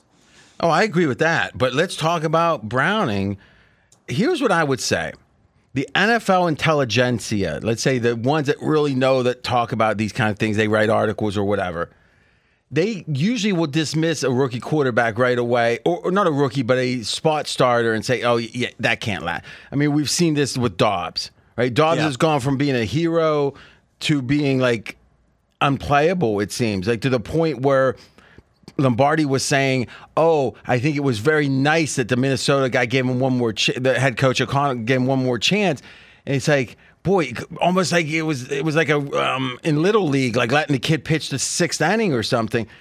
How did it happen so fast, right? And we were saying how crazy it was that he got traded for a six round pick. Maybe that was a steal for Could, Arizona. could, could be the tape that they just that, that, that despite being an astronaut, he's he's very very predictable. You know, in terms I don't of know. tucking but, and running. But here's what I know. The intelligentsia is right almost always. And with Brock Purdy, there, there wasn't that talk. The talk was, you know what? He's doing things that seem sustainable. You you heard that right? And, and and the market is embracing Browning. There's like when after he threw for that 350, they're like like look at that this one the huge line moves of the week, not really injury driven at all. Pick him and it goes up to Bengals minus three. No buyback on Indianapolis. I don't get any sense though that the market is any better on picking these quarterbacks, uh, the, the spot starters. I think that that it's inside football stuff that we should listen closely to Mm-hmm. because it's almost like we all get to talk about this stuff and we can say any stupid thing we want and they just say, "Yeah, you keep talking, keep making sure the game's front and center and we'll keep collecting the Super Bowl trophies or or or the 3 million dollars to be an OC." Because let's be candid, you hear all the time how stupid this coach was, how stupid th- or how bad this one guy is, how DeVito throws direct at someone's face. None of that's true. Meaning they're not stupid. He's probably not throwing right at the guy. It's just we got lim- We're seeing this through a Yeah. peephole. Right now, we can see the stats. Now, this is kind of self-serving. We can see the stats pretty well, which is what I focus on. But even those can be obscured. I just think, in general, if we listen to guys that were in the league that actually talk, like I would even say um, Greg Olsen. I think listening to Greg Olsen teaches you about the game. Greg Olsen's good. Sure. I mean, like at a level that John Madden didn't even. I mean, like he. A lot of people think it's too tactical, but he, you know, he breaks it down. I think those guys are telling you something that most of the talking heads aren't. You know, was Tim in Boyle, retrospect, oh, okay, okay. and it was ret- the Jets, of yeah, yeah. course. in, in yeah. retrospect, is, is a tight end not uniquely qualified to talk about every aspect of the game because he's kind of a lineman and he's a receiver, but right? he has to line up on sides. Yes. Either way. Well, they won't call it as long as it's not egregious. So he'll get he'll get warned.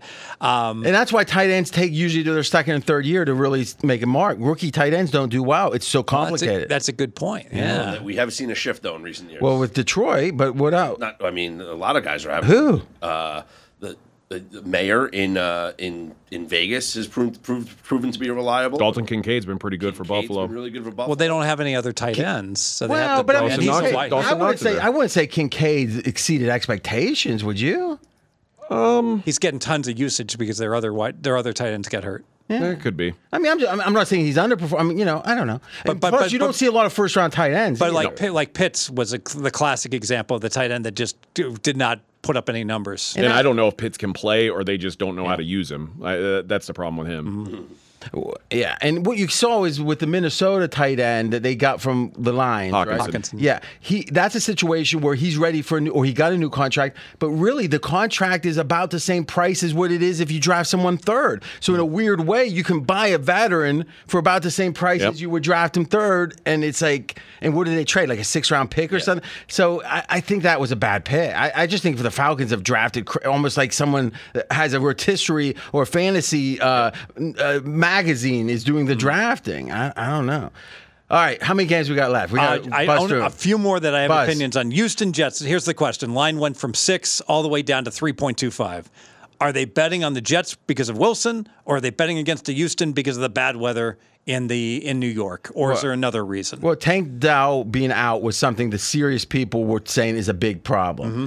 And then, if I'm not mistaken, their second receiver, who I think got hurt in the game, he got hurt early in the game, right? Nico Collins, and he's really been their number one receiver Mm-hmm. for the whole year. Tank Dell had come on in the last few weeks, but Collins has been kind of their their A guy. He got hurt in the first quarter, calf. There was one injury issue for Houston that was prevalent. That, that was there another receiver that was banged up, or was uh, did Stroud have a head blow? Stroud got injured late in the game. in the uh, game itself. concussed. though. Got knocked out. Okay, this game. Okay, I just what I knew was this: I almost played the Jets, but and it was before. I guess the line wasn't there yet Saturday night. I don't think. What time did? When did it close? It like wh- what was the li- Sunday closed like three point two.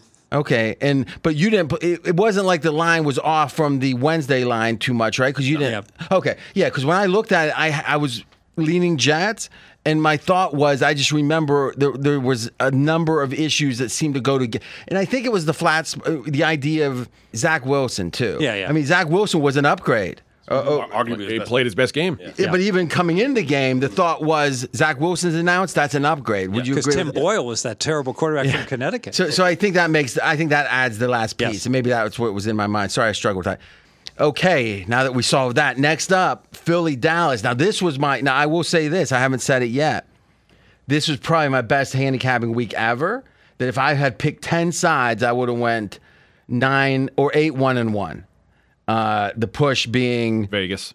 yes, and um, The loss being Philly. yeah, and I I was just thinking how I was going to say something. But yes, AJ, you're correct. You saw everything right except this Philly game, is what you're saying. Yeah, and I just wonder what we. I, I guess I'm very interested. Fez, since you ha- that was a loser for you too, what do you think happened? Yeah, so you know this Dallas offense at home is just clicking completely. So Dallas was going to get their points, but this was a phony final. Philly shot themselves in the foot with turnovers where they're driving and then they you know the the, punch out. Um, so But they, but they also got a, a, return touchdown. they did too. get a return touchdown, so they got a pho- they they got a phony seven points from their defense. But offensively, you know, you look you- look at the bottom line is and Dallas won. They deserved to win. They got seven more first downs. They got seventy more yards. Well, is that the question? If they deserve to win the game? Well, they deserve to win by like like ten points. I think here's what we need to do. Not We, we need to stop trying to massage the stats and make our point right.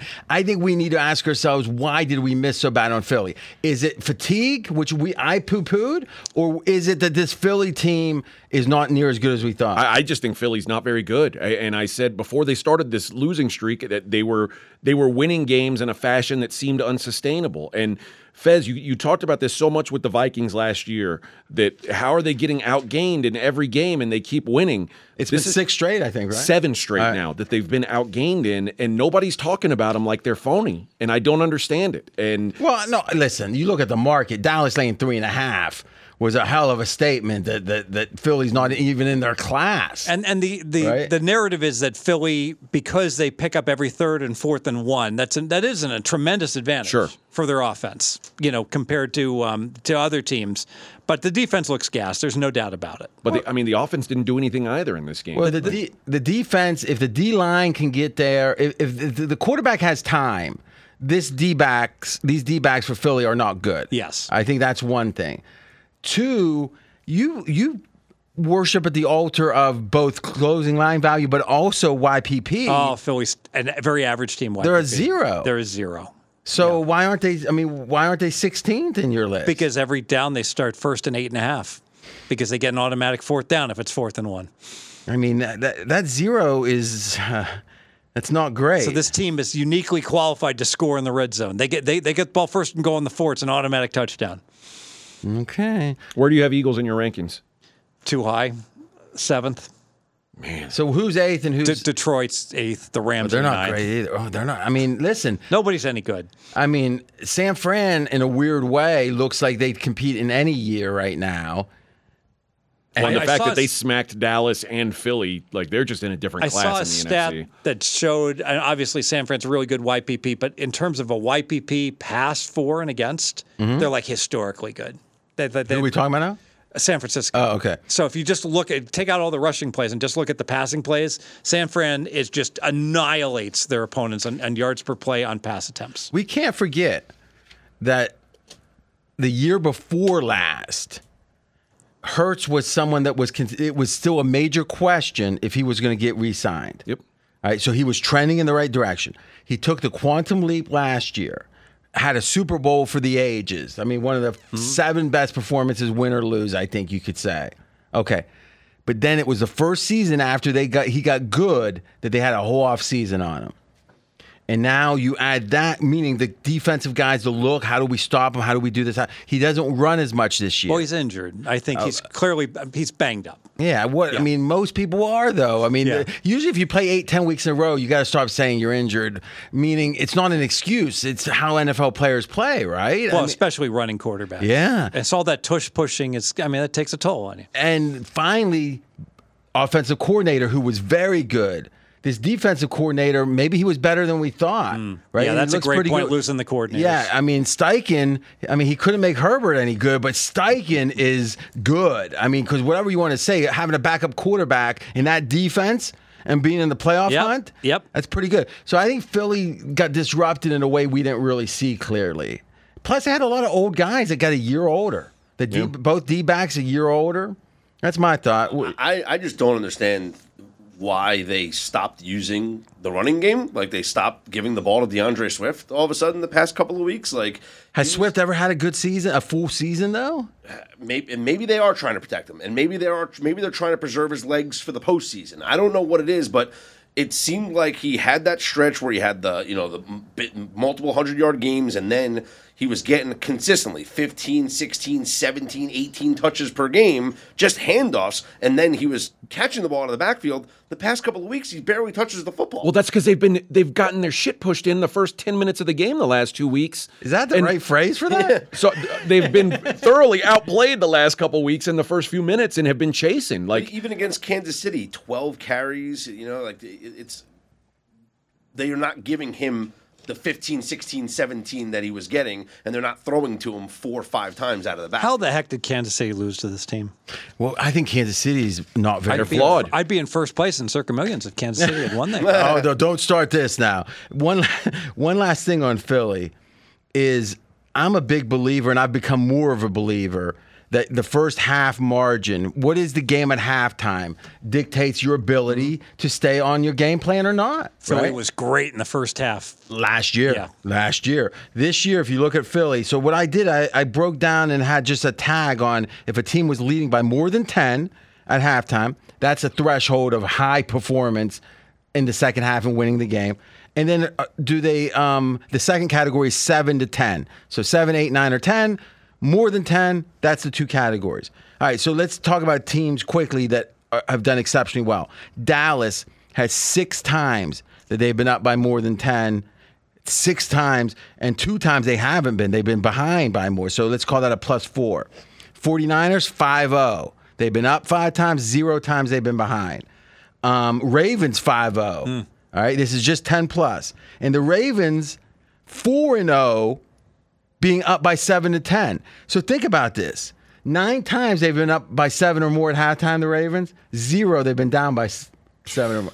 So it shows you why they've had those late game failures or they'd be close to undefeated, which is mm-hmm. why I think they're a little better than you think, Fez, as much as I hate the Ravens. And as much as I'm a skeptic of Lamar. Eagles this year up 10, more than 10, zero times. Now, who else has zero? There's only like seven or eight teams in the entire league. Panthers. Eagles? Hold on, yeah, they, I don't think they've been up ten at any point of any game. Titans. I don't think they have Broncos. Uh, uh, yeah, Steelers. Oh my God, Jets, Falcons, and Panthers and Commanders. I mean, it's the worst Yeah. teams. A couple surprises, and Philly's right there. I don't. I think Philly is going to disappoint, and and you can feel them leaking gas. And in a way, this this gauntlet was unfair to him too. It Still an unfair- monster favorite to win the division because now the schedule flips. You talk about the gauntlet, and now Yeah. Philly gets a cupcake schedule, and Dallas A has cupcake two- against a Giants team on a three game winning streak. cupcake. Giants are terrible. Uh-huh. All right, Second we worst got team any in- other games we got to go Uh, over? one more. I, I want to ask you um, Minnesota, Las Vegas. Last one. I downgraded both teams because I don't well, care. how do you downgrade the Raiders for their defense exceeded expectations times ten? Right? Bec- yes, and and it's a case of I don't care how good your defense is. When the offense scores zero points for the, that's that's on the offense. Even even if you play the And now Josh Jacobs is probably not going to play this next week. Even if you play the 86 Well, that's a- Bears, that's different, right? Yeah, That's the an injury, yeah. But but if you play the 86 or the 85 five Bears, you, you still should be able to get 10 points. The fact you can't get any points, that's on the offense. Especially always, when you create a bunch of 100%. turnovers and you still, yeah. But here's the question: Jimmy G's healthy, right? By all accounts, mm-hmm. Why isn't he playing? I think it's contract related that if he gets injured, well, that's what I said. Yeah. But there's like I 10, think you there's like me that. eight or ten million at stake if he can't pass a physical next like May or something. It's like, Yeah.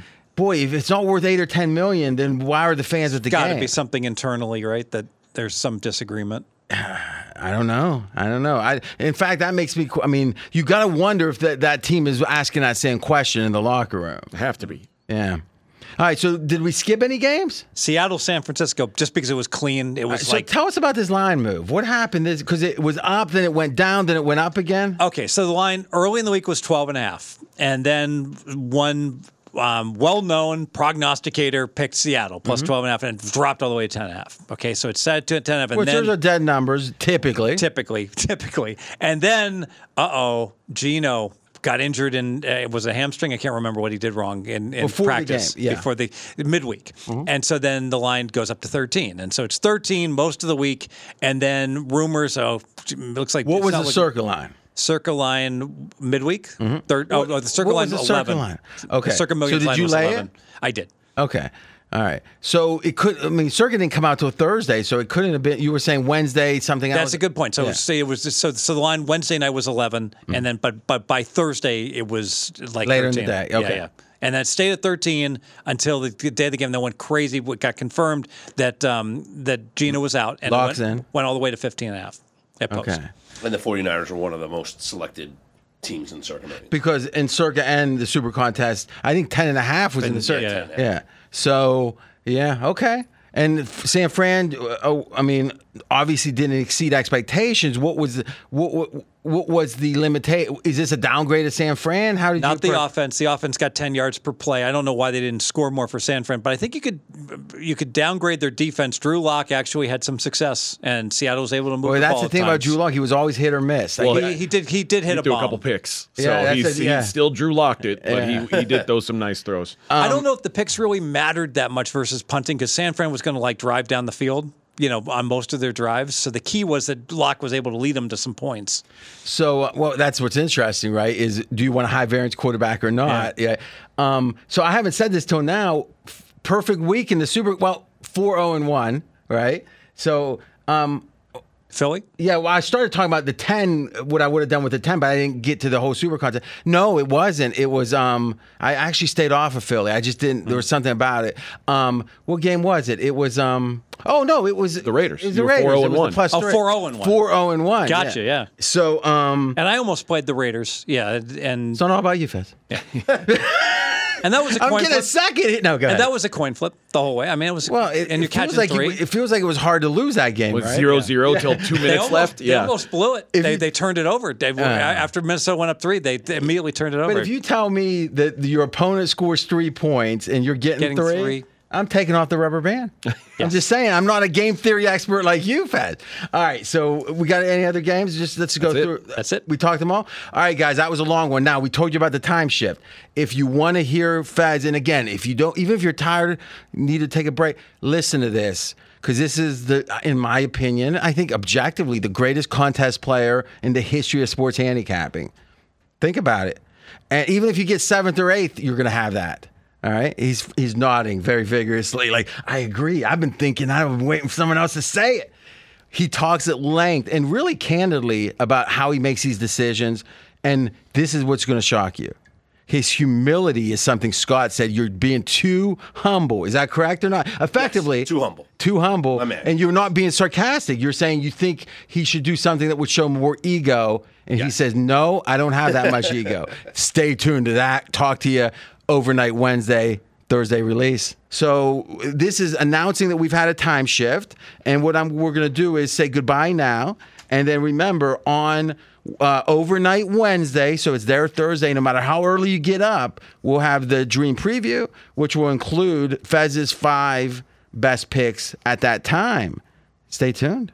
I would say this it does seem like the line moves, the, the staleness of the numbers from Wednesday uh, to the uh, time submission time, it feels like it, it, they're wider than they've ever been. That there's more game. Maybe it was the COVID. I mean, I'm saying the last couple years, it feels like there's more because it would make sense if there was, then they're going to win a decent amount of time, and thus your record's just going to be better because people usually replace those with their four, you know, their fourth or fifth best pick, right? I mean, wouldn't you say the market's just more active? I would say the quarterback injuries have been more pronounced this year. yeah. That, that that's been the big difference. That there's we've never seen a year like this. When we're looking at top ten quarterbacks and there's nobody left. You know, it's like the guys who are top ten are just average quarterbacks, but you know you got to put somebody in the top ten. so to finish the point about him and his how he takes so seriously the market i mean i went to school for finance right? So and i went to school at the time where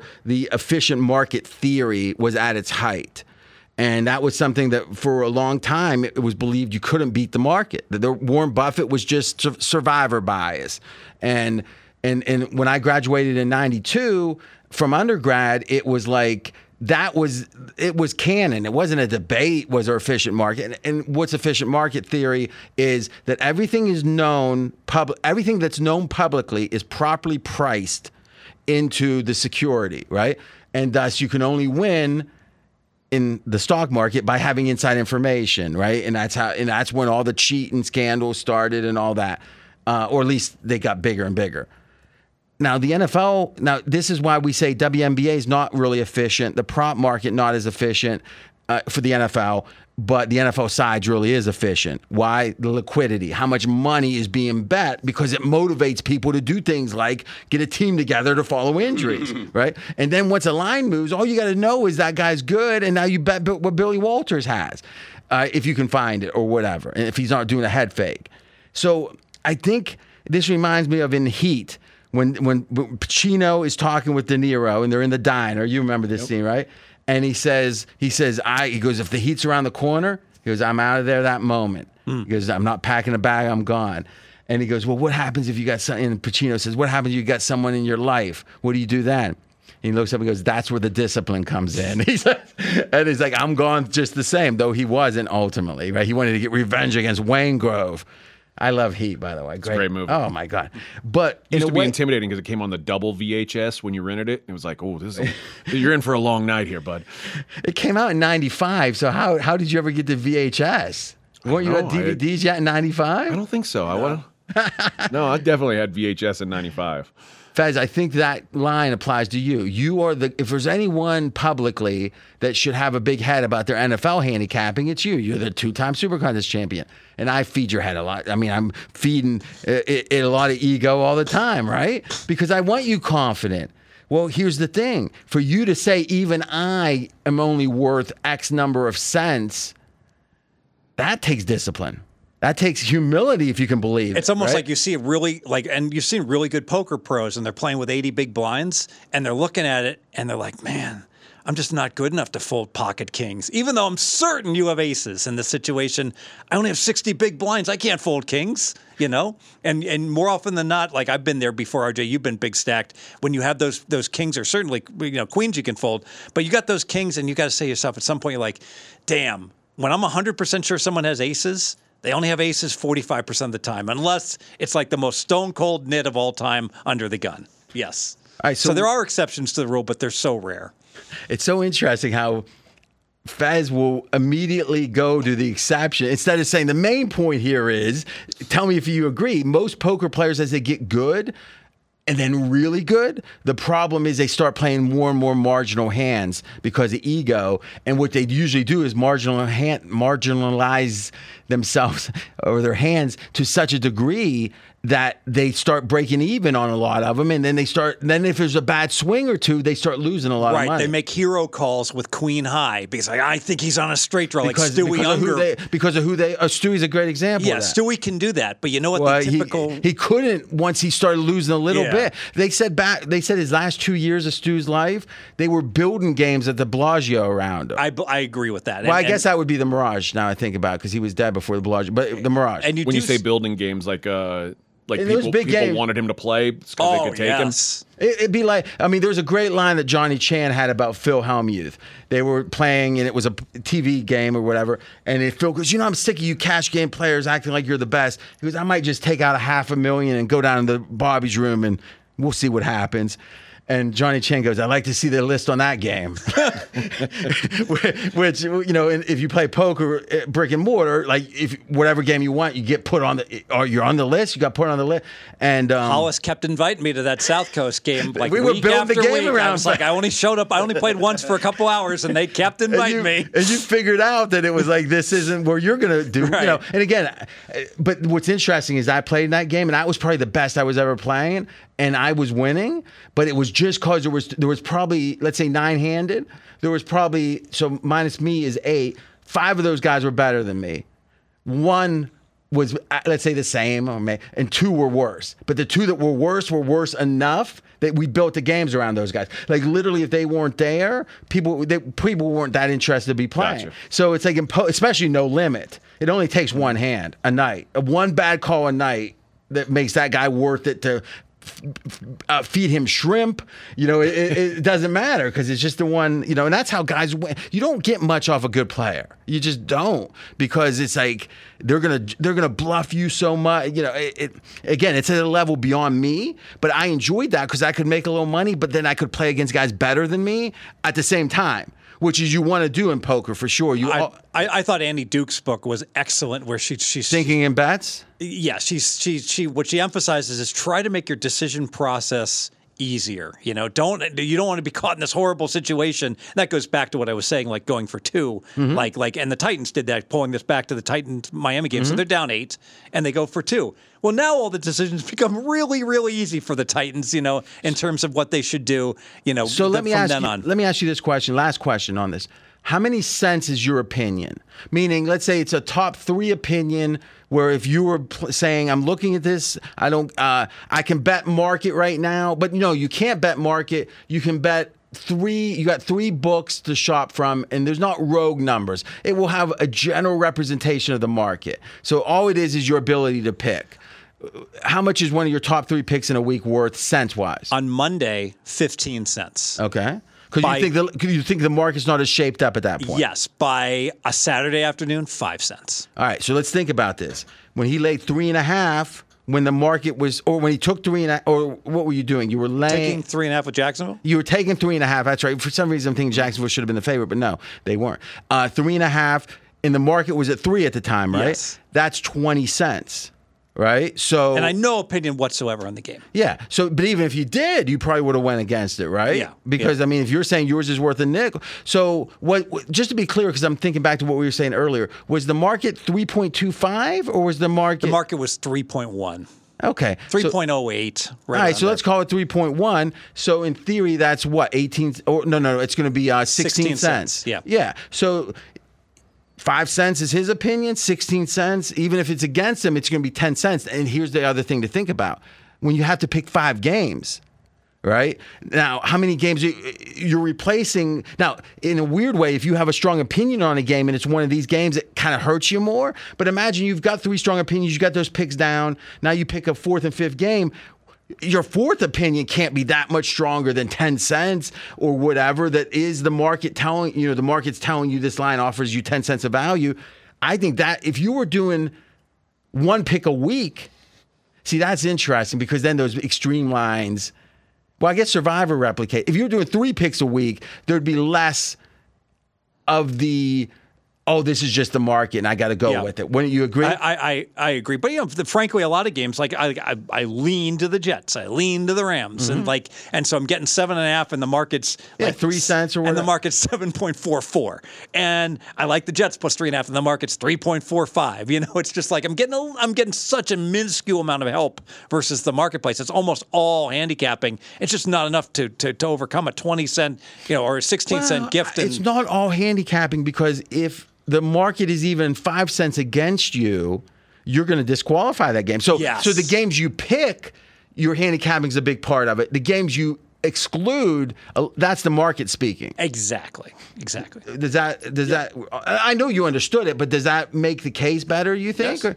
yeah, I think. And to be fair, I took a game that I had no dog in the fight whatsoever. I took the Saints minus 5 Mm-hmm. and the line was six. I was like, boy, you know, five picks, and like, I'm, I'm looking at this, and then I even saw a book that had a little bit of extra vig on the minus six, and I'm like. Boy, I'm laying five on a game. Like when I did the drop Mm-hmm, down menus and like, it was just like, all right, that was like that was frankly my last game in, and so that won. All right. So, um, last question about the Su- or the uh, Circa Millions. You're now tied for third. Only two people a half game ahead of you. Four weeks to go. Stay tuned.